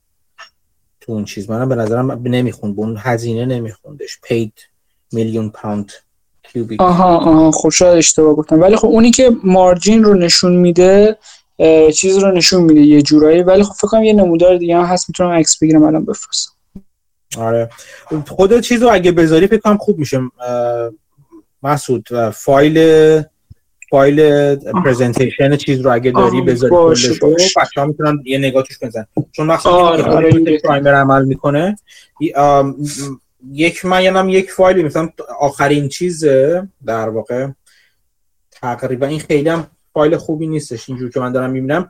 ولی اگه دوستان اگه برن سایت سیکینگ آیل آلفا راجع به همین Southern Copper چند تا مقاله نسبتا خوب وجود داره که خیلی عمیق نشدن. بازم من نمی‌دونم خیلی عمیق شده باشن ولی لینک های خوبی داره به چیزهای مختلفشون. یعنی تو خود مقاله ها لینک های خوبی داره. بذارین من ببینم. اینو می‌تونم شیرش کنم. یکیشونو می‌ذارم. من آخرین مقاله رو share می‌کنم. ولی کلا اینجوری که تو سایت Seeking Alpha می‌تونید دسترسی به فایل های صوتی چیزشون گزارششون و خیلی چیزهای دیگه داشته باشین. ازش استفاده کنید می‌تونه ایده خوبی باشه براتون. اگر می‌خواین که راجبش حرف بزنیم من کجا. اوکی این اینم لینک آخری که این این مقاله رو بگیرید و می‌تونید برین تو حالا خود چیزش خود صفحه مربوط به این شرکت تو Seeking Alpha و اونجا اگر اون tab های بالای صفحه رو برید توی مثلا ترانسکریپتش می‌تونید conference call های اخیرش رو گوش کنید و احتمالا یه خورده پایین هم چیزاش رو ببینید presentation اش رو ببینید. مسعودم که الان قراره بفرسته. آره این فایل presentation رو فرستادم. حالا یادم اومد اینو گفتم مودی عالمی می‌گفت من کمپانی ها رو خیلی بررسی نمی‌کنم ولی یه ETF توصیه می‌کرد. حتی باز زیر اون ETF رو می‌دونست تقریبا چه کمپانی ولی خب باز تک تکشون رو بررسی مالی نکرد. ولی ETF که می‌گفت X بود COPX و اینو مثلا می‌گفت می‌تونه ETF باشه که اگه دوستان نخوان خیلی وارد کمپانی بشن مثلا این ETF رو بخرن. حالا من چک نکردم ولی می‌گفت یه سری کمپانی هم که جزء این ETF ان publicly trade نمیشن شاید access نداشته باشین بخرید. آره مثلا باز باز مجید نکته خوبی اشاره کردی در ادامه همون ریسک سیاسی رو دوباره ریسک سیاسی و جغرافیایی گفته. گفته چون اسستاش تو یک کشور هستن این خودش ریسکش بالاتر میره که چیز درستی است. همونجوری که گفتیم همش متمرکز در یه جاست و اینکه مالکیتش هم متمرکز است. همه اینا به خاطر این این حرفا رو داریم می‌زنیم. ما که ببینیم به چه نکاتی باید توجه کنید دوستانی که می‌خوان یه شرکت رو بررسی کنن یا یک ETF رو بررسی کنن. تمرکز بعضی وقتا خیلی خوبه بعضی وقتا هم ریسک دیگه. یعنی ریسک می‌تونه مثبت باشه یا منفی باشه. فقط نکته اینجاست که بهش توجه کنید و در موردش تصمیم گیری و قضاوت کنید. خیلی هم عالی. من این این SCCO رو جاهای دیگه هم در واقع شنیده بودم ولی خوب شد. حالا بهانه شد که حالا خود بیشتر بعدا بریم توش قور کنیم و ببینیم که چه خبر هستش. خب دیگه دوستان دیگه سوال صحبت. دستتون می‌تونیم ببریم بالا رو پروفایلتون و اگه خواستید سوالی کنید بپرسید. که حالا یا مسعود یا من یا دوستان دیگه که ایده داشته باشن در مورد سوالتون مطرح کنن. خب من فعلا که سوالی نمی‌بینم اینجا. خیلی هم عالی. ممنون مسعود. خیلی عالی بودش. خیلی من من خودم شخصا خیلی استفاده کردم و کلی سوال جدید برام پیش اومد که حالا بخوام بیشتر راجبشون بخونم و ببینم. مرسی که زحمت کشیدی. خواهش می‌کنم. خب این گفتگوی ما بود؟ من فکر می‌کنم حدودا یک یک روبی. همچنان من هنوز وقت دارم. اینکه حالا به چیز بزنم اگر دوستان دیگه می‌خوان سوال دیگه ای داشتن این دیگه بحث آزاده الان. راجع به هر چیزی نه لزوما. فقط همین موضوع.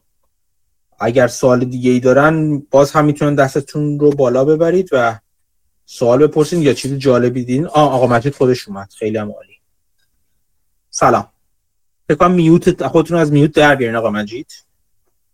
چی شد؟ سلام. سلام آقا مهدی آقا مسعود. من عذرخواهی می‌کنم دارم راه میرم. تو سایت هستم. واقعیتش.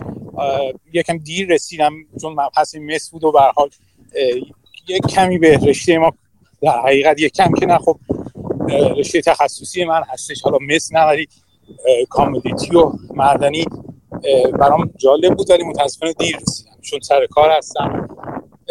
فقط یه نکته رو که حالا توی نمی‌دونم گفتن یا نه دوستان توجه کنن اینه که این شرکت ها خب اغلب در حقیقت international هستن multi هستن چیزی که باید دقت شد دقت بشه اینه که اینا تو pipeline شون چه پروژه هایی دارن. بحث های drilling و اکتشافاتشون خیلی می‌تونه یه شرکت رو تکون بده. این به خصوص این شرکت های بزرگ رو. که من فکر می‌کنم همین اخیرا حالا تو اون کانال خودم تاپ 10 ذخیره مثل دنیا رو منتشر کردم. و البته چیزی که باز باید توجه کرد اینه که ممکنه یه شرکت بیاد بگه من روی 100 میلیون کان ذخیره خوابیدم ولی معادنش پخش باشه. اون کات آف در حقیقت صرفه اقتصادی نداشته باشه. اینکه چقدر تو چه فاز باشه و چقدر بتونن اینو از زمین در بیارن مهمه. ولی به حال چون شما دوستان fundamental ی داریم بررسی می‌کنیم. این نکته هم گفتم که به حال اشاره کنم که بد نیستش روی پروژه که تو pipeline یه شرکت هستش بررسی بشه ببینن اینا دارن چی کار می‌کنن چه اکتشافاتی دارن چه زخال و بحث ذخیره و جیولوژی خودش داستان داره دیگه. ذخیره ثابت شده داره حالا دوستان نمی‌دونم جیولوژیست اینجا هستن اینفراد داریم. در حقیقت پروف داریم. اینا هر کدوم معنای مختلفی داره دیگه. فقط همین نکته رو خواستم اشاره کنم. خیلی خیلی ممنون. ما ان یه قولی از شما بگیریم که وقتی اگه فرصت داشتین بشینیم مفصل راجع به شرکت های معدنی به صورت عام با شما صحبت کنیم. من در خدمتم البته من واقعش نه دانش اونو دارم نه که خب اصلا کلا پرزنتیشن هم صحبت کردنم خوبه واقعیتش. اختیار داریم. من خودم خیلی از حرفایی که شما تو روی خودتون می‌زنین استفاده می‌کنم. آقا مجید یه گروه دارن به اسم US and Canada Stock Markets که بیشتر تمرکز بر دوستانی هستش که تو آمریکای شمالی هستن. حالا البته از جاهای دیگه دنیا هم هستن که تو گروهشون هستن. گروه خیلی بزرگیه. من لینکش رو توی گروه قرار میدم که اگر دوستانی خواستن در واقع عضو گروهشون بشن. حتما قوانین مربوط به گروهشون رو بخونید. مخصوصا قسمتی که مربوط به ساعتهای بازار هست یعنی پست های متفرقه ساعت بازار نذارید. فقط معاملات خودتون رو اونجا به اشتراک بذارید. ممنونم بازم از آقا مجید که لطف کردن و صحبت کردن. دوستان دیگه میگم الان تو قسمت بحث آزاد هستیم. اگر صحبتی چیزی دارید سوالی راجع به کلیت بازار دیگه نه فقط چیز نیستش. فقط راجع به بحث امروزمون نیستش. یه چند دقیقه می‌تونیم با هم گپی بزنیم اگر مایل هستید. اگه کسی صحبتی نداشت در مورد این شکلات سازی هرشی چیزی که یه پست گذاشته بودیم. اون مشخص میشه؟ که مشخص میشه؟ چجوری داستان؟ فعلا که چیزی خبر نیستش. همه همه تکذیب کردن. یه قصه چیز دیگه هرشی اینه که چیزی که من دارم مرور کردم. دیدم که هرشی میگن که قیمتش خیلی بالا هست قیمت سهامش به نسبت چیزش یعنی حالا با هر معیاری با هر مالتیپلی بسنجیم ایوی به ای بی داش و اینا بالا است. من یه چیزی بگم. چند روز پیش هواپیمای شرکت هرشی توی فرودگاه اوماها دیده شده. اوماهای نبراسکا دیده شده. و خب خیلی ها گفتن که شاید با رفته از بافت رفته مذاکره کنن که برکشایر یا وارن بافت بخره هرشی رو. شرکت هرشی شرکت شکلات سازی خیلی مشهور هستش. هرشی مارس اتفاقا داستانشون توی این سری فیلم هایی که توی گروه اشتراک گذاشتیم و اون یکی آقا مجید نه این آقا مجید که الان صحبت کردن. اون یکی آقا مجید لینک های مربوطه رو توش به اشتراک گذاشتن. اونجا داستان هرشی رو در واقع صحبت می‌کنن. یک نکته جالبی که حالا میگن فرود، تو فرودگاه دیده شده این هواپیما اینه که این اتفاق دفعه اول نیست میفته. دو تا نکته رو باید یادآوری کرد اینجا. یکی اینکه در واقع خود برکشایر و بافت یه شرکت سیزکندی دارن که من یکی دو بار راجبش صحبت کردم. و خلاصه بافت علاقه خاصی به شکلات ها داره. بافت قبلا برای یک معامله به شرکت مارس یک شرکت شکلات سازی معروف دیگه که احتمالاً اسمشو شنیدین همتون شنیدین بهش وام داده و اصولا این روش بافت است که یه قسمتی همونطور که قبلا توی اپیزود نجات شرکت گفته بودم بافت وام میده به شرکت ها و بعضا سهام ویژه با dividend ازشون می‌گیره با امکان اینکه تبدیل به سهام بکنه اون سهام عادی بکنه اون چیز رو. کاری که قبلا در مورد اکسیدنتال کرده مثلا چند سال پیش دو سال پیش که هواپیمای اکسیدنتال پترولیوم تو اوماها دیده شد چند وقت بعد معلوم شد که بله بافت داره بهشون وام میده و سهامدار ویژهشون میشه. هنوز چیزی نشده هنوز صحبتی نشده یه سری شک مطرح شده یه سری حرفا دیگه هم زدن که مثلا چند مدیر شرکت هرشی من به شنا و مسابقات شنا داره تو اوماها برگزار میشه و این به خاطر اون اونجا بوده و خلاصه گمان زنی زیاد هست ولی بحث حالا fundamental ش یه خورده بخوایم مطرح کنیم قیمت سهام هرشی یه مقداری گرون هست. یعنی multiple مثلا حالا چه P/E شو ببینین چه EV/EBITDA شو ببینین یا هر ببینین یه مقدار گرون هست. و قاعدتا اگر بافت می‌خواست این شرکت رو بخره قاعدتا باید یه premium ی یک فوق العاده علاوه بر اون سهام بده تا بتونه بخره. و به نظر نمی‌رسه که خرید جالبی باشه چندان. خیلی میگن اگه بای بک کنه الان سهامش رو چنان که به نظر من داره می‌کنه و حالا تو کوارتر بعدی در میاد وقتی تعداد سهام شرکت رو ببینیم که چقدر کم شده میگن اون بازدهی بیشتری داره یعنی ROI بیشتری داره ریترن آن اینوستمنت بیشتری داره. به همین دلیل بعید می‌دونن که واقعا بافت یا برشار بخواد هرشی رو بخره ممکنه بخواد هرشی شرکت دیگه ای رو بخره. بهش وام بده. مثلا برای به مارس وام داده بود که شرکت آدامس ریگلی رو بخره که هر دو رو شما می‌شناسین. هم ریگلی رو من یادم تو ایران بود آدامساش هم شکلات های مارس. ممکنه فقط به خاطر هم تامین سرمایه و تامین مالی اونجا بوده باشه. بعد یه چیز دیگه هم گذاشته بودیم. آنه فکرم شاید شما گذاشتین که بافت داره از برد فلانتروفی بیل گیتس بیرون میاد و از برد همه شرکت های دیگه هم داره بیرون میاد و فقط برکشایر رو نگه میداره از این نظر. یعنی قاطعا کوکاکولا هم داره استعفا میده و بقیه جاها. این هم می‌تونه جالب باشه که چرا و خب اگه عواقبی داره تو بازار. عواقبی نداره. با اصولا بافت وقتی تو بردای دیگه بود خیلی سهامدار یا برد چیزی نبود. برد سخنگویی نبود. اینجوری نبود که خیلی هول بده شرکت ها رو. اغلب یه جور یک جور چی میگم بهش؟ یک جور نشان افتخار حساب می‌شد برای شرکت دیگه. بافت روی بردشون بود. چنان که سهامدار بودنشون. مثلا تیم کوک چند جا گفته که از این جزء افتخاراتشون است که مثلا بافت سهامدارشون یه جور مهر دیگه. مهر تایید بر سلامت مدیریت سلامت شرکت و خیلی چیزهای دیگه است. خب سنش بالاست. شما اینو نکنید سن بالا الان مثلا مانگر تا آنجا که می‌دونم خب شرکت تو vice chairman برکشایر chairman دیلی جورنال و تو board کاسکو هم هستش. یعنی خیلی نیستن. خب این با تجربه سنشون چیز عجیبی نیست. البته مانگر یه خورم چیز هست. یه خورم تند و تیز هست و اینا. بافت بیشتر چیز افتخاری بوده. یعنی اصولا همون موقعی تو board کوکاکولا هم بود خیلی علاقه نداشت که وارد چیز بشه یعنی اگه تاریخچه کوکاکولا رو بخونین سر تغییر مدیریتش و بعدا بعضا سر اون نیوکوکش اون پروژه نیوکوک و ایناش که پروژه جالبی نبود و باعث عقب افتادنش از پپسی شد. و اصلا همین الان کوک مقدار به دلیل اینکه پورتفولیوش کوک منظورم کوکاکولاست.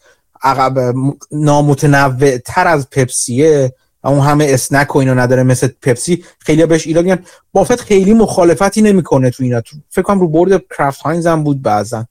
خیلی چیز نیست. بنابراین من خیلی چیزی نمی‌بینم. یعنی بیشتر نشونه ای می‌بینم که خب بافت داره کم کم بازنشست میشه دیگه. کاراشو جمع جور می‌کنه دیگه. آماده لقاء الله میشه احتمالا. خب و چیز سنیش هم هست دیگه. اون فشار سنیش هم سنیش هم هست. تو در مورد چیز بیل گیتس هم همینطور. خودش گفته همچنان حمایت می‌کنه از چیزی بیل گیتس. کاملا در راستای هموناست.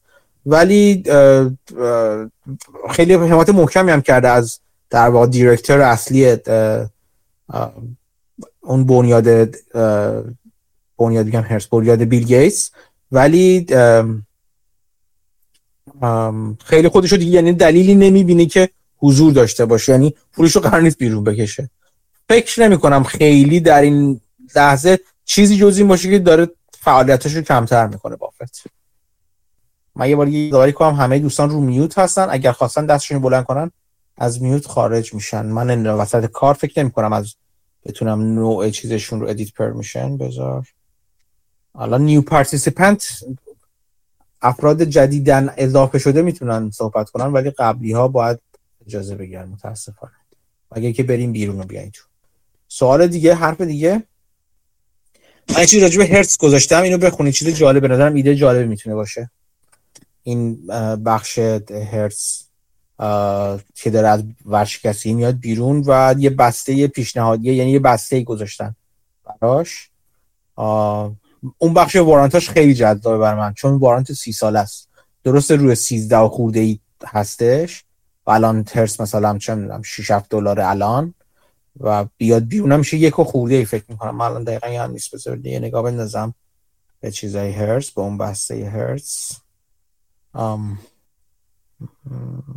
preferred stock. Good. یک و خیلی فاصله داره ولی به نظر من هنوز چیز خوبیه. به نظر من می‌تونه جالب باشه. و الان با... الان شاید این که الان بخرین فرامایه گذاری شد شاید جالب تر باشه تا که بعدا بخوایم وارنتش بخریم. هیچ کاری من انجام ندادم روی این سهام هنوز. فقط دیدم مقاله رو. و به نظر من بسیار جالب بود از این نظر. همه این محاسبات رو باید یه بار بشینم خودم انجام بدم و روی هرس جدیدم ارزش گذاری کنم. کلا. بعد ببینم چیکار می‌کنم. ولی خب اینم ایده جالبیه که الان مطرح شده. یه درگیری بزرگی سر bankruptcy هست بین سرمایه گذارا و bondholder ها و اینا بود. طرفای درگیر رو میشناختین می‌دونستین چیجا چون فکر کنم تو خبرها خیلی چند ماه پیش اومد که اصلا انگار یه اتفاق خارق العاده افتاده بود. هرتز؟ آره یعنی مثلا bondholder ها شاید می‌خواستن کلا wipe out کنن equity رو یا اینکه آره اولش بود دادن ببین آره بعد... یه بار موز... یه بار اون موقع که داشت ورشکست می‌شد نشستم حساب کردم. واقعا چیزی برای اکویتی هولدرها و سهامدارا هرتز نمیموند. شانس بزرگ هرتز اینکه درست کرونا ورشکستش کرد یه جورایی باعث دیفالت کنه. ولی از طرف دیگه ارزش اینونتوریش این اواخر به شدت بالا برد. یعنی همون چیزی که زمینش زد باعث شد که یه تا یه حدی هم زیر بغل هرتز رو بگیره و بیاره بالا. اینونتوری خیلی با ارزش هرتز بود که نجاتش داد. می‌دونی اون اینونتوریش منظور اون ماشین هایی که داشتش. خیلیشو فروخت این ماشین رو. از زیر چیز از زیر تعهدات چیزم اومد بیرون که با فکر می‌کنم با جی ام داشت و یکی دیگه. از زیر تعهدات اونا هم اومد بیرون تا یه حد زیادی با بدون چیز زیاد بدون هزینه زیاد.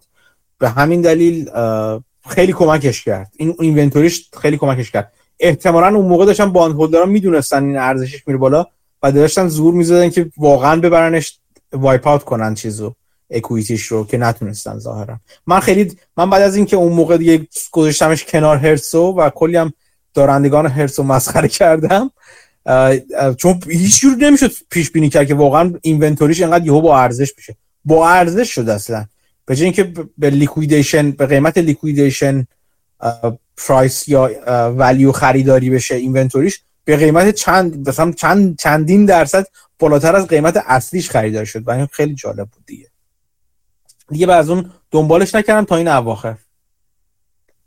آره حالا جالب دنبال بکنیم. من نمی‌دونم ولی یادم تو خبرام میشینم که یه درگیری خیلی بزرگی بود و انگار مثلا تو این درگیری های خیلی شخصیت جالب و اتفاقای خیلی جالبی رخ داده که داستان داستان خوندنی باید باشه همون اتفاقاتی که افتاده و درگیری بین اینا.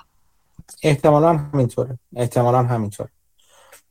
یه نفر گفته در مورد ورشکستگی توضیح بدید. یه من یه اپیزود راجع به فرآیند ورشکستگی توضیح دادم. اسمش هم بودش ورشکستگی پایان کبوتر نیست یا هم چیزی؟ یا هم چندم بود؟ برید اون, اون اپیزود رو گوش کنید راجع به ورشکستگی. به جز اون توی گفتگوهای گروهی وقتی داشتیم کتاب چیز رو میخوندیم کتاب خرد مالی یا Wisdom of Finance رو میخوندیم. یه فصلیش که نمی‌دونم یادم نیست فصل چندم بود اونم راجع به ورشکستگی بود که یکی از دوستان که باز یادم نمیاد کی بودش راجبش توضیح داده و اون فصل رو توضیح داده. اونجا هم می‌تونید اطلاعات خیلی خوب بگیرید چون توضیح خیلی خوبی داد اون دوستمون که الان خاطرم نمیاد. در مورد این package می‌خواستیم بدونین لینکش رو گذاشتم. مسعود حمید هم یه تیکش رو گذاشته. بخونید توش نوشته پکیجش چی هست به سهامدارای قبلی هرتز یه پکیجی میدن که شامل یه قسمتی از سهامه یه قسمتی از وارنت یه مقدار کشه یه چیزایی هستش. این چیزشو گذاشتم بالاتر. بذارید من بخونم از روش. اگر سخته براتون. پسته بالاتر من بخونید هست توش ولی یادا با این حال. یه مقدار cash دارن یه مقدار نه دیگه یه تخمین یک دلار 53 سنت cash میدن بهشون معادل یک و 25 دلار سهام میدن یه سری warrant بهشون میدن به که دو سوم warrant میدن به ازای هر سهم هر سهم فعلی که اکس تی کیو اکس اچ هرتز یعنی چی بودش؟ ticker هرتز. نه HTZ جی کیو سهام فعلیش هستش. و آره به دو به هر هر سهم دو سوم وارانت میدن. حالا باید حساب کرد. یکی نگفت یه کلا ارزش تخمینیش حدودا 7 دلار 78 سنته. الان این زمان نوشتن مقاله قیمت هرتز سهامش 7 دلار و 15 سنت بوده. یعنی تقریبا 63 سنت. چیزی کم تقریبا حدودا چقدر یه ذره کمتر از 10 درصد میان آربیتراژ داره اینجا. الان سهام پایینتر اومد after market شده بود. 6 و نیم فکر می‌کنم. یعنی این درصد عمیق‌تر هم شد. حالا اینکه pre-market چقدر بشه رو باید دیدش. به نظر می‌رسه راه درست این باشه راه خوب این باشه که سهامش رو بخره آدم. سهام در حال پیش از خروج از برشه ورشکستگیش رو بخره بعد بفروشه بقیهش رو warrant ش رو نگه داره که بعد warrant ش قیمتش میره بالاتر. به نظر می‌رسه که معامله درست فعلا این هست. من هنوز بررسی نکردم. لینک گروه آقا مجید رو هم بله می‌ذارم. دوستان پرسیدن الان. دوستان اونجا بیشتر technical هستن کمتر fundamental هستن ولی اگه technical دوست دارید می‌تونید اونجا چیز کنید قوانین گروه رو حتما بخونید. یک یک مجموعه گروه دارن ایشون. یکی از گروه هاشون هم راجع به چیز هستش راجع به cryptocurrency و اینا هستش بازم. اینو برید ببینید تو پست pin شدهش فکر کنم لینک همه جو همه گروه هایی که توش هستن یه بخش آموزشی دارن یه بخش چیز دارن و غیره و غیره که می‌تونید ازش استفاده کنید. انواع روش های value investing فقط اسمشون رو میگید که برم دنبالش. والا اسم ندارن خیلی. چی بگم من اسم؟ این کتاب Manual of Ideas رو که چند بار گذاشتیم تو گروه مسعودم داره می‌خونه رو اونو بخونید دانلود کنید بخونید. کتاب خیلی خوبیه. برای انواع اقسام رویکردهای مختلفی که میشه به عنوان value investing در نظر گرفتش. آم. لینکش رو گذاشتیم اینو تو گروه. منوال آف آیدیاز اسمش این هست. مال جان میهایلویچ. دیگه؟ من مگم توی چت. دوستان اگه آها سوال می‌خوام بپرسم. بیا. من حرفم اونور گم شدش حامد فکر می‌کنم دستشو بلند کرده بود. حمید. خودتو از میوت خارج کن و حرف بزن. اگه برین از چت بیرون و بیاین تو هم می‌تونین میکروفونتون رو آزاد کنین و حرف بزنین اگه دوستان. حل راحت تر می‌خوان. خب. حمید نمی‌خواد حرف بزنه. ظاهرا همون سوال من مشکل داشتم. بیشتر سوال در مورد این ورشکستگی بود که چرا این روش چرا این پکیج رو دادن؟ چرا روش دیگه ورشکستگی رو انتخاب نکردن؟ یعنی چه روش می‌خوام بدونم که چه, چه می‌دونی چی میگم؟ روش های مختلف تا اونجا که فهمیدم مثل که چندین روش ورشکستگی وجود داره و نه یه روش ببین دو دو اصل چیز کلی که شما باید بدونید حالا چپتر هفت هست یازده هست چپتر 15 هست اینا چیزهای مختلفن. ولی چیزی که کلی راجع به شما چپتر هفت وقتیه که ارزش شرکت از تعهداتش کمتره و کلا شرکت دیگه نمی‌تونه ادامه بده. تعطیل می‌کنن لیکویدیشن می‌کنن یعنی حراج می‌زنن اموال رو تقسیم می‌کنن از بالا به پایین یعنی از بالا به پایین تقسیم می‌کنن. یه وقتی هستش که شرکت جنازش لازم نیست بیشتر بیارزه. اگه شرکت دوباره سر پا کنن بیشتر می‌تونه تا یه حدی تعهداتش رو شروع کنه دادن. اینا همش اتفاقاتیه که توی دادگاه ورشکستگی اتفاق میفته یعنی وقتی اگه خود شرکت برای چپتر 7 یا چپتر 7 اقدام کنه که بگه من دیگه نمی‌تونم نمیارزه حضور داشته باشم اینجوری میره برای حراج. ولی شرکتی که میره برای چپتر 11 اغلب شرکت برای چپتر 11 چپتر 11 یا فصل 11 قانون ورشکستگی اقدام می‌کنن. میرن دادگاه و دادگاه اونجا تعیین می‌کنه اولا آیا این ادعا درست هست یا نه؟ آیا یعنی شرکت میارزه یا نمیارزه بیشتر از اون که تعهد داره یا حداقل قد اون تعهداتش؟ یا اصلا شرکت کلا ادامه فعالیتش به صرفه نیست. اگه به صرفه نباشه که دادگاه شرکت رو میفرسته به فصل هفت و تموم. اگه به صرفه باشه ادامه فعالیتش به این نتیجه که شرکت باید ری بشه یعنی دوباره سازی بشه. منظورم از ری این هستش که کپیتال استراکچرش رو ری استراکچر کنن یعنی ساختار سرمایه‌اش رو عوض کنن. یعنی هر شرکتی ساختار سرمایه‌اش اینجوری که مثلا یه سری debt holder داره طلبکار ب... ب... که اونا که bond holder اش هستن و انواع از اقسام note note holder اش و غیره و غیره یه سری equity holder داره. باز دارم سادهش می‌کنم خیلی. حالا شاید یه بار بهش باید بشینم مفصل راجع به این bankruptcy بگم. ولی اگه اینجوری باشه میگه که خیلی خب اون شرکت اموالی که داره چقدر میارزه؟ بعد شروع می‌کنن بین اینا چیز کردن دیگه. court دادگاه دیگه court ه. میان شروع می‌کنن طرف هر دو طرف ادعاشون مطرح می‌کنن برای اینکه بگن ارزش شرکت چقدره؟ سهامدارا ادعا خواهند کرد که سهام شرکت ارزشش صفر نیست و اگر بدهی طلبکارا رو بدن همچنان می‌تونه یه ارزشی بمونه براشون به عنوان سهامدار و طلبکارا می‌خوان که حد اکثر ارزش خودشون رو بگیرن. این تغییر ساختار چند جور شکل ممکنه داشته باشه؟ یکی اینجوریه که الان داریم می‌بینین. یعنی میگن که خیلی خب ما مثلا چه می‌دونم راضی میشن طلبکارا نرخ بهرهشون رو بیارن پایین ولی کل به کل بدهیشون طلب طلبشون حفظ کنن یا نرخ بهره رو نمیارن پایین. یه قسمتی از طلبشون حفظ می‌کنن. انواع اقسام روش ها داره. اینا تون زنی هایی که تو چیز تو دادگاه ورشکستگی انجام میده و تهش یه ساختار جدید سرمایه ازش میاد بیرون. ساختاری که شامل دوباره debt holder های جدید equity holder های جدید و بعضا warrant و یعنی همین حق تقدم و option و انواع اقسام از توش یه عذر می‌خوام یه ملغمه از توش میاد بیرون. و اغلب این ملغمه خیلی هیجان انگیز میشه. چیزهای مختلفی از توش میشه در بیرون. مثلا فکر می‌کنم جان مایکل بری یه موقعی شرکت توینکی اونم یه شرکت شکلات سازی بودش. وقتی از ورشکستگی اومد بیرون سهامش رو خرید برای استفاده از همین کاری که شبیه همین کاری که من دارم میگم که وارانتاشو می‌خواست ازش استفاده کنه. و خلاصه میگم اینکه چه جوری بیاد بیرون و چرا این شکلی اومده بیرون اتفاقی که توی کورت میفته توی دادگاه ورشکستگی میفته ممنون.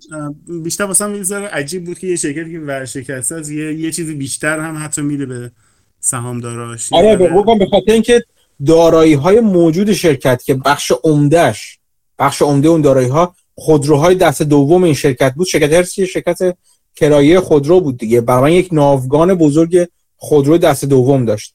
این اواخر صحبت کردیم تو گروه به خاطر اتفاقات مختلف. از جمله کاهش یعنی کمبود چیپست ها قیمت خودروهای دست دوم به شدت رفت بالا.